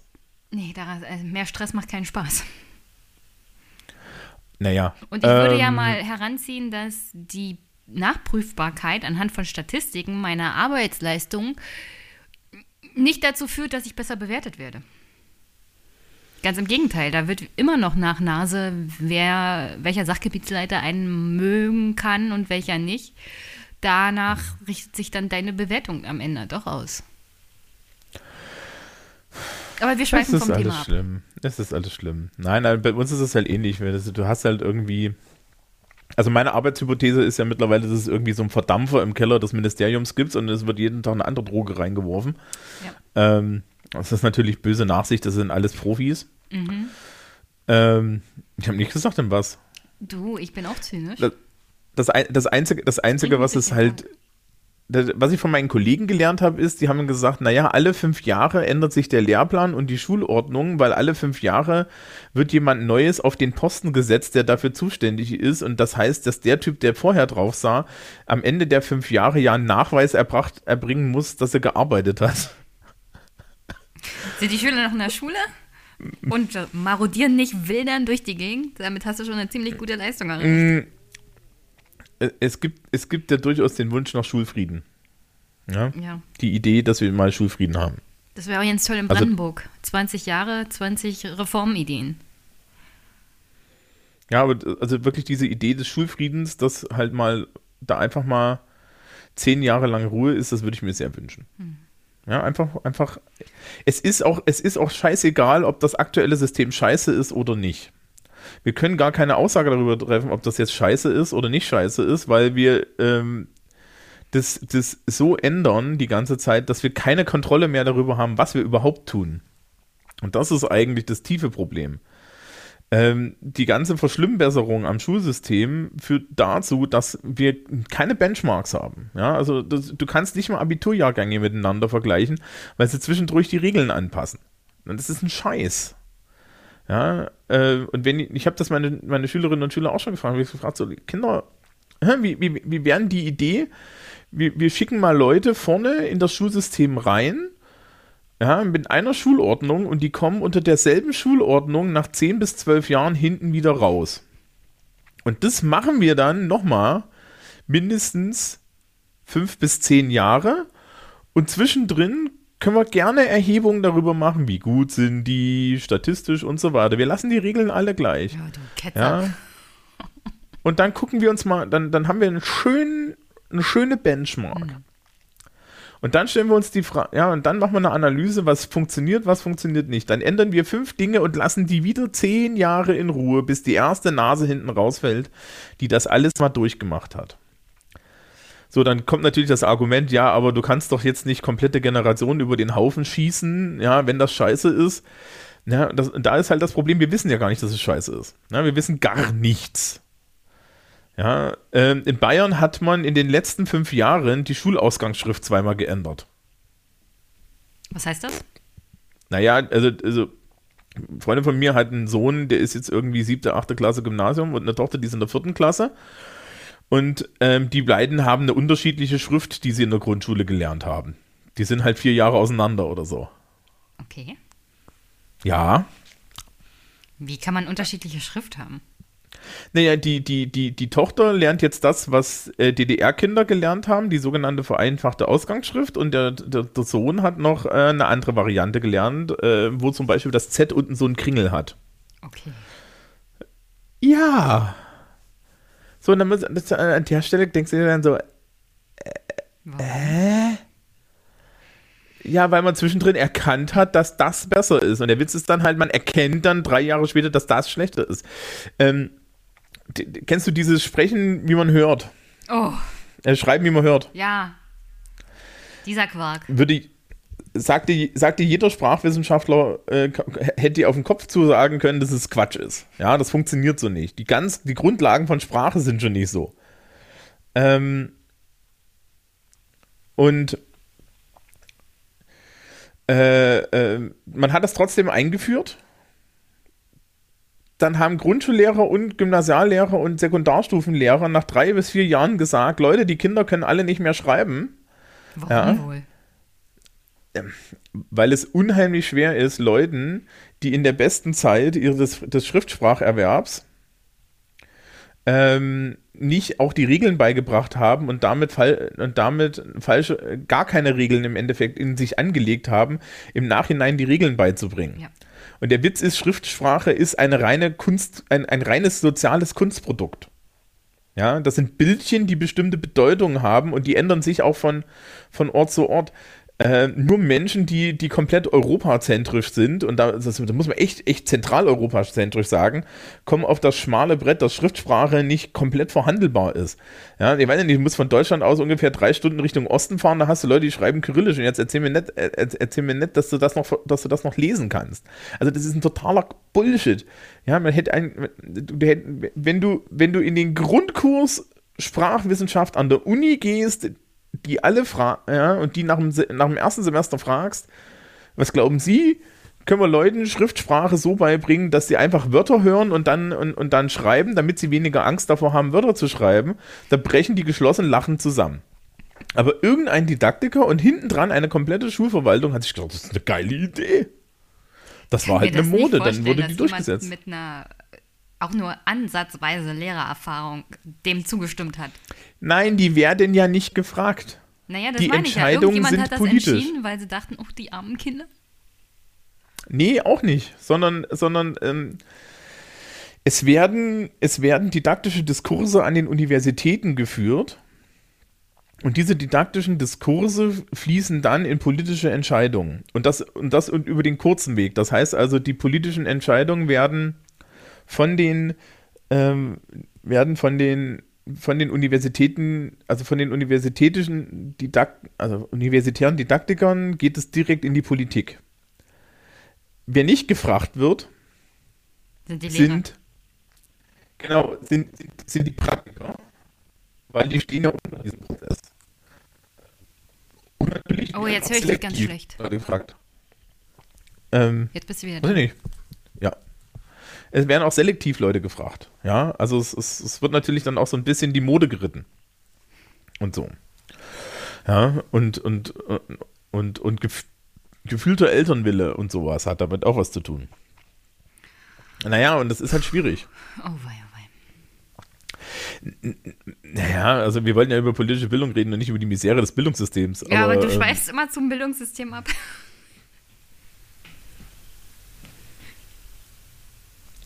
Ja. Weil das schlimm ist, weil das einfach schlimm ist. Ja, es, es gehört halt mit dazu. Ja, aber wie gesagt, politische Bildung wurde halt ein bisschen zusammengestrichen. Mhm.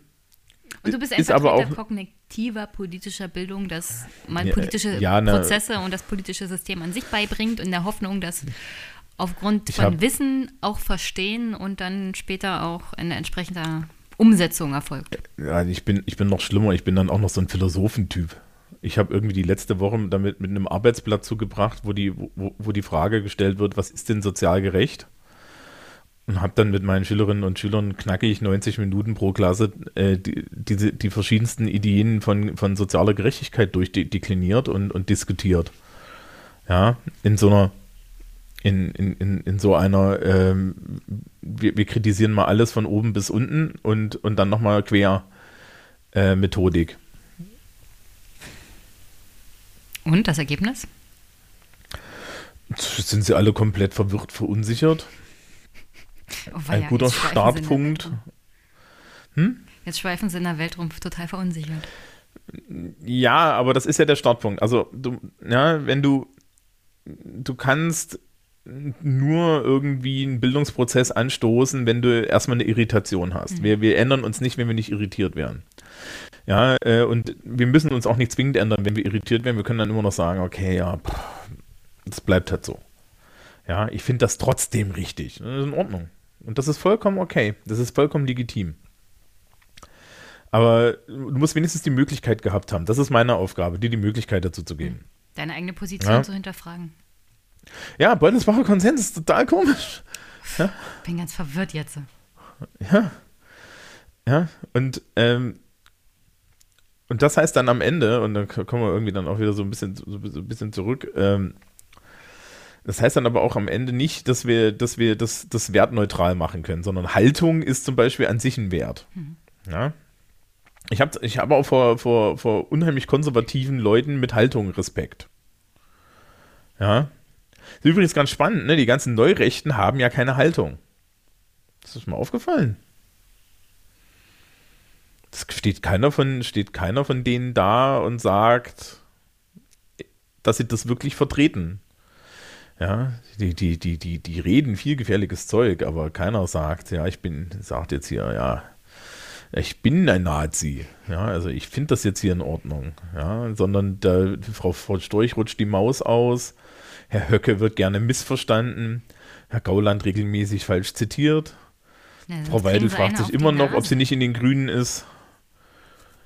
Ja, also. Ich glaube, die glauben selber nicht daran, deswegen ist es schwer, eine Haltung zu haben. Ja, genau, das ist auch das Problem, ja. Und, und das Schöne ist dann aber auch, dass wir, dass wir halt Menschen, die, die in dem Bereich Haltung haben, die können wir dann auch offen ablehnen. Und die wissen dann auch, dass ihre Haltung abgelehnt wird. Das ist nämlich ganz schön. Ja, äh, jetzt wird es irgendwie so albumsvoll und so. Ja. Wir haben es, glaube ich, wir haben es, glaube ich, durch. Das war, wir haben mit politischer Bildung angefangen und einmal durch das Thema meandert. Ich weiß ja nicht, wie das deine Hörerschaft eigentlich so mag.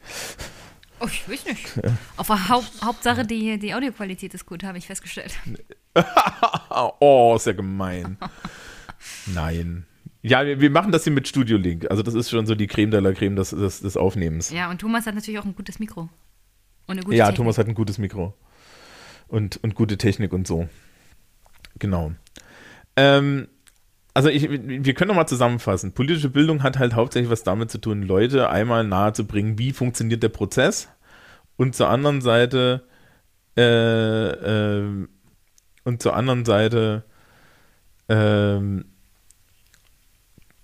zu sagen, okay, äh, ihr müsst euch eure Meinung selber bilden und ihnen die Möglichkeiten dazu zu geben, diese Meinungsbildung auch zustande zu kriegen. Und die, mit Möglichkeiten meine ich nicht nur äh, die intellektuellen Möglichkeiten irgendwie zu schärfen, sondern auch die inhaltlichen Möglichkeiten, ja. Mhm. Und einer der zentralen Punkte für mich ist zum Beispiel tatsächlich, Diskurs zu haben und den Wert von Diskurs zu erkennen. Und ich, ich glaube auch, dass das ähm, ja, das guter, äh, äh, das, das guter Sozialkundeunterricht ja, ähm, durchaus Freiraum lässt, aber durchaus halt auch die Leute in, in, in Diskurse zwingen. Und was ich immer ganz spannend finde, ist, dass die Leute, die, die, die am festgefahrensten sind, halt auch am diskursaversten sind, weil natürlich dann sehr viel Identität mit, mit, mit ihrer Haltung mit, äh, mit, mitschwingt. Und da ist dann halt auch die Aufgabe, mal diese, die, diese, diese Haltung und diese, diese Identität etwas zu erschüttern. Nicht, weil ich persönliche Krisen so sehr mag, ja, also an anderen Leuten. Das ist nicht meine Aufgabe, ja. Ich habe keinen Deal mit dem Verband der deutschen Psychotherapeuten. Hm. Ähm, aber es, es ist halt für mindestens, mindestens einmal die Erfahrung gemacht zu haben, dass, dass, dass, dass einem seine Sicherheiten genommen werden, um dann diese Sicherheiten irgendwie wiederzufinden, das ist, glaube ich, ganz gut. Kann halt auch nach hinten losgehen, ne? Das muss man dann halt riskieren. Es gibt auch Leute, die finden dann die Sicherheit irgendwie, weiß ich nicht, bei der nächsten Kameradschaft. Aber was ist die andere Option? Die andere Option ist dann irgendwie Erziehung zum gleich, gleichförmigen Bürger und das entspricht nicht der freiheitlich-demokratischen Grundordnung. Ganz im Gegenteil. Nun ja. Gut, dann danke ich erstmal recht herzlich für diesen doch eher spontanen Podcast am Dienstagabend. Ja, naja, wir haben, wir haben doch alle Themen abgehakt, oder? Ja, sehr gut. Finde ich gut. Wir haben eigentlich alles durch. Alles, was wir uns vorgenommen ja. haben, hatten wir angesprochen. Genau, genau. Ne? Ich, ich habe so viel Diskurs betont, das kannst du Diskurs oben drüber schreiben. Ich glaube aber, manche werden damit nicht zufrieden sein, deine Antwort zum Thema politische Bildung und wer politisch gebildet ist und wer nicht. Und ja, aber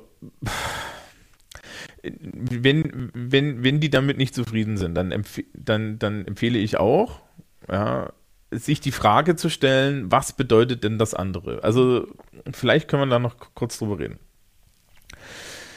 Die Linien, die heutzutage in politischen Diskursen aufgemacht werden, sind meistens Linien zwischen links und rechts oder progressiv, konservativ, ja, zwischen progressiv und nationalistisch und so weiter. Die sind, diese Linien sind eigentlich für die, für die Gesellschaft gar nicht so interessant. Es gibt eine viel, viel wichtigere Linie, die gerne, gerne vergessen wird. Und das ist die Linie zwischen autoritär und totalitär und freiheitlich. Und dieser Wert wird gerne von beiden Seiten ignoriert, weil beide Seiten davon überzeugt sind, dass ihr wahlweise autoritärer Stil, äh, einen, einen bestimmten politischen Inhalt durchzusetzen, dann ja so und so dazu führt, dass es allen besser geht und alle glücklicher sind und dass das ja so und so mehr Freiheit bedeutet. Hm. Weil ihr Freiheitskonstrukt direkt an ihre politische Philosophie oder an ihre Meinung angedockt ist. Und meine Blick, mein Blick darauf ist einer, der sagt, wir müssen erstmal grundlegend Totalitarismus vermeiden. Ja, das ist der grundlegende Punkt. Wenn wir, wenn wir Angst vor den Rechten haben wollen, dann sollten wir Angst vor Totalitarismus haben und nicht Angst vor Nationalismus. Nationalismus ist an sich stumpf. Das ist, ja, meine Güte. Ja, das ist halt einfach. Also die haben so und so immer gern die einfachen Lösungen. So. Aber die, die, der Totalitarismus, der wird von der linken Seite genauso gespielt wie von der rechten Seite. Ich kenne genauso viele Beispiele dafür, dass Linke der Meinung sind, dass die Rechten nichts sagen sollen und andersrum. Und man darf das gerne denken, aber man sollte sich der Konsequenz bereit, äh, bewusst sein. Ja, du weißt Wenn ja, ich, das Argument ist, linker Extremismus ist nicht so schlimm wie rechter Extremismus, weil rechter Extremismus tötet Menschen. Das stimmt auch. Es gibt halt keine Morde durch rechten Extremismus, aber das ist jetzt auch, das ist jetzt auch, darüber reden wir ja gar nicht. Ja, darüber aber das Problem ist ja nicht, du kannst jetzt das Argument, dass das linke Extremismus auch autoritäre Spuren enthält und dass der auch eine Gefahr für die freiheitlich-demokratische Grundordnung sein kann, nicht damit totschlagen, dass du sagst, ja, aber die rechten Extremisten töten Menschen. Äh, ja, würde ich auch nicht. Nee, nee aber also, diese, diese Argumentationskette kommt dann immer. Und wie sollst du denn darauf reagieren? Ja, der rechte Extremismus ist schlimmer, die töten Menschen, nee. aber das delegitimiert meine Ansicht, dass linker Autoritarismus nicht nein, wirklich besser ist. Nein, nein, dann, ja, die Antwort, die Antwort ist dann, ist, ist, ist, ist dann eigentlich, also ich, ich habe ja eigentlich so ein fragendes Prinzip, also das mache ich in der Schule viel, da stelle ich halt einfach so lange Fragen, bis die Leute die Nerven verlieren und mir endlich Antworten geben. Ähm, Und ich würde dann halt einfach die Frage stellen, naja, ähm, bis, ja, ich würde die Frage stellen, naja, bist du der Meinung, dass, dass eine, eine, eine ja, bestimmte Gruppen, bestimmte Gruppen von Menschen ähm, äh, weggesperrt gehören, weil sie die falsche Ansicht haben? Und wenn dann die Leute ja sagen, dann sage ich nur, ja, das ist super, da teilst du dir jetzt was mit den Rechten. Ja. Also diese Linie totalitär, autoritär versus freiheitlich. Eine, eine freiheitliche Weltsicht ist die unbequemste und unangenehmste, und, und, und die wir haben können. Ja, und ich rede hier immer von freiheitlich, ich rede nicht von liberal. Liberal ist mittlerweile eine reine wirtschaftspolitische Philosophie. Der deutsche Liberalismus, ja. Ja, ja also, also naja, seit Rawls ist das Ding durch. Ja, ähm, aber Äh, ähm, ja, also, aber, aber Freiheit als, als, an sich als Wert. Und jetzt kann man sich halt die Frage stellen, will ich das oder will ich das nicht? Aber es ist halt die, die beschissenste Position zu haben. Weil autoritär ist halt toll. Ja, weil autoritär heißt halt, ich kann, ich kann meine tolle Sicht von der Welt durchsetzen. Und freiheitlich sagt, dass ich die ganze Zeit irritiert werde und dass die Welt komplex ist und dass das alles schwierig ist. Das ist ja der Grund, warum wir heutzutage wieder so einen so einen Rückschwung zu autoritären, nationalistischen Ideen haben, weil die Wahrnehmung der Leute schon ist, dass die Welt immer bunter, unkontrollierbarer und komplexer wird. Was lustig ist, weil das war sie schon immer, aber sie, jetzt ist es halt sichtbar. Und der große Spaß ist dann, dass die Leute, die sich auf die Seite stellen und sagen, aber ich bin für, für diese plurale, plurale Welt und so weiter, die möchten diese plurale Welt dann aber auch wieder totalitär durchsetzen. Die, ja, in, in deren Pluralitätsbild gibt es dann, äh, hört die Pluralität bei den Leuten auf, äh, vor den Leuten auf, die die Pluralität scheiße finden. Jetzt kannst du mit Popper kommen und sagen, wir dürfen nicht gegenüber den Intoleranten tolerant sein, sonst machen wir uns zum Opfer, und Popper hat da vollkommen recht. Aber die Grenzen sind an unterschiedlichen Stellen, die von Popper und die, die da formuliert wird. Ja, und wir müssen, wir müssen als, äh, und, und ich glaube, Popper hätte da auch das Argument gemacht, wir müssen zumindest einmal versuchen, mit den Intoleranten irgendwie in Kommunikation und Diskurs zu treten, weil vorher kannst du ja nicht rausfinden, ob die tolerant, intolerant sind oder nicht. Ne? Popper war der große Empiriker. Ne? Die Theorie muss dann mindestens falsifiziert werden. So. Es ist also, es, es, natürlich ist das total unangenehm und natürlich bist du gerne mal total machtlos. Ja, und, äh, und wir sehen ja derzeit auch, wie, wie die, die freiheitlich-demokratische Seite gerne sich links und rechts von den Nationalisten ausmanövrieren lässt. Aber, aber eine Haltung und ein Wiederaufstehen ist, ist, glaube ich, immer noch die bessere Variante. Und ähm, vor allen Dingen, du willst... Du willst nicht im Versuch, irgendwie die Welt zu retten, ja, sie an einer anderen Stelle zerstören. Aus guten, aus, aus, ne, aus guten Absichten erwächst nicht, erwächst nicht unbedingt dann auch äh, ein guter Umgang mit Menschen. Also das ist, sämtliche Diktatoren haben gemeinsam, dass sie das Beste für die Leute wollten. Ja? Alle. Das haben sich alle eingebildet. Und das ist, glaube ich, das Problem. Ja? Weil wenn ich das Beste für die Leute will, aber die nicht mitspielen, dann werde ich halt zum Totalitaristen und dann haben wir halt die Freiheitlichkeit verloren. Und, und, ja, super, ne? Und in solchen Spannungsfeldern findet dann irgendwie mein, so mein Sozialkundeunterricht statt, weil äh, man, man glaubt das jetzt nicht, aber solche Dinge müssen wir halt im Unterricht auch mal verhandeln. Ich fände es ja toll, wenn wir darüber generell auch podcast-technisch mehr sprechen würden. Boah, ja, also, äh, also ich studere hin und wieder. Ja, du. Ja, ich, aber das ist, naja, was denn, also, ähm, auch das gehört zur Freiheitlichkeit. Wir können niemanden zu nichts zwingen. Das stimmt. Ja? Dann wären wir nämlich ich wieder hab, auf einer ganz anderen Ebene.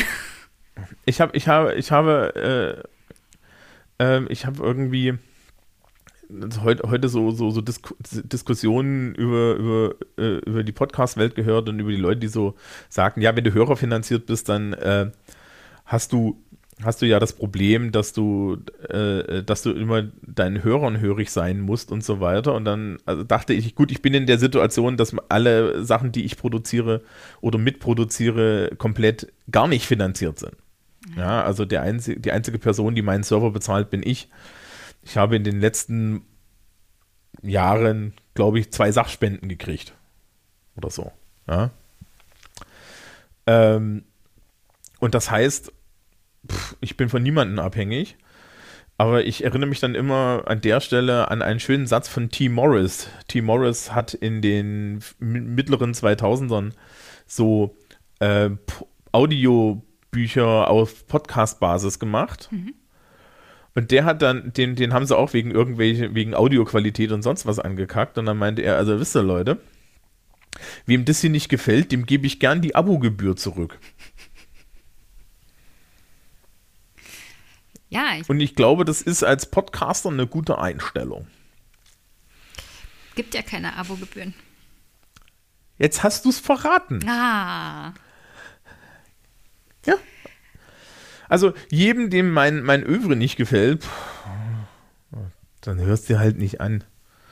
Ja, zur Freiheitlichkeit gehört auch dazu, dass die Leute weggehen. Hm. Ja, ja, also ist ja keiner gezwungen, sich das anzuhören. Genau. Wir, machen, wir geben euch nicht Kapitelmarken, weil wir uns euch dazu zwingen, dass ihr es komplett hört.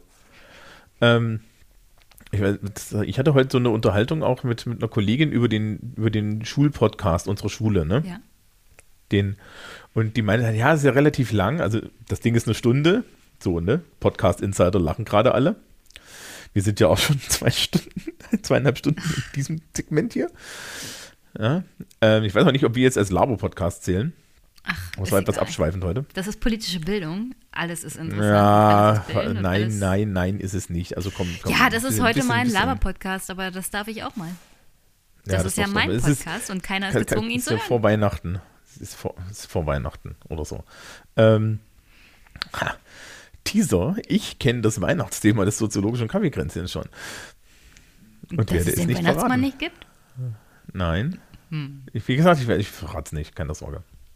Ähm, und äh, der, bei dem Schulpodcast kam dann halt auch die Kollegin und meinte, es sei lang. Und ich meinte so, ja, Stunde, ja, ist eigentlich wenig, ne? Es gibt ja irgendwie so knackige, vierstündige Podcasts über Bier. Und äh, der ist übrigens gut, aber die äh, äh, und dann habe ich gesagt, aber da sind Kapitelmarken drin. Und sie ist, ja, und die hat, die hat sie auch benutzt. Und äh, dann habe ich gesagt, das ist doch kein Problem. Ich erwarte doch von niemandem, dass ihr das durchhört. Ja, ich erwarte nicht mal, dass es jemand runterlädt, erstmal. Das ist doch schon Gratification genug, dass die Leute dann sich sagen, ja, dass die Leute erkennen, das hat einen Mehrwert. Und wir haben jetzt die erste Folge draußen von dem Ding und wenn die zweite Folge draußen ist und ich habe mehr Zuhörerinnen oder Downloads, dann weiß ich irgendwie, ich bin auf dem richtigen Weg. Ja. Ja. Und wenn also, es wieder weniger werden, ist auch nicht so schlimm. Ja, aber wie gesagt, Freiheitlichkeit, ne? Hm. Das ist halt immer, ist halt immer hart. Das ist wirklich die, die härteste Sache und dafür einzustehen irgendwie ist auch nicht die einfachste Variante. Ne? Also du musst halt dann immer und, und, und es ist so, es wäre so schön leicht, wieder den Leuten einfach den Mund zu verbieten. Ach, geht halt nicht. Ja, das macht das Leben so viel einfacher. Ja, ja. Ist aber auch aber blöd, dass du nicht dann keine Demokratie mehr hast, so richtig. Ach doch, also das ist halt so ein bisschen D D R- oder China-Demokratie, ne? Also die sind ja auch alle demokratisch. Also das, das tragen sie jedenfalls im Namen. Ja. Okay. Nun gut. Hören wir so mal mit Labern auf. Mhm. Ich sag mal tschüss, Thomas. Tschüss.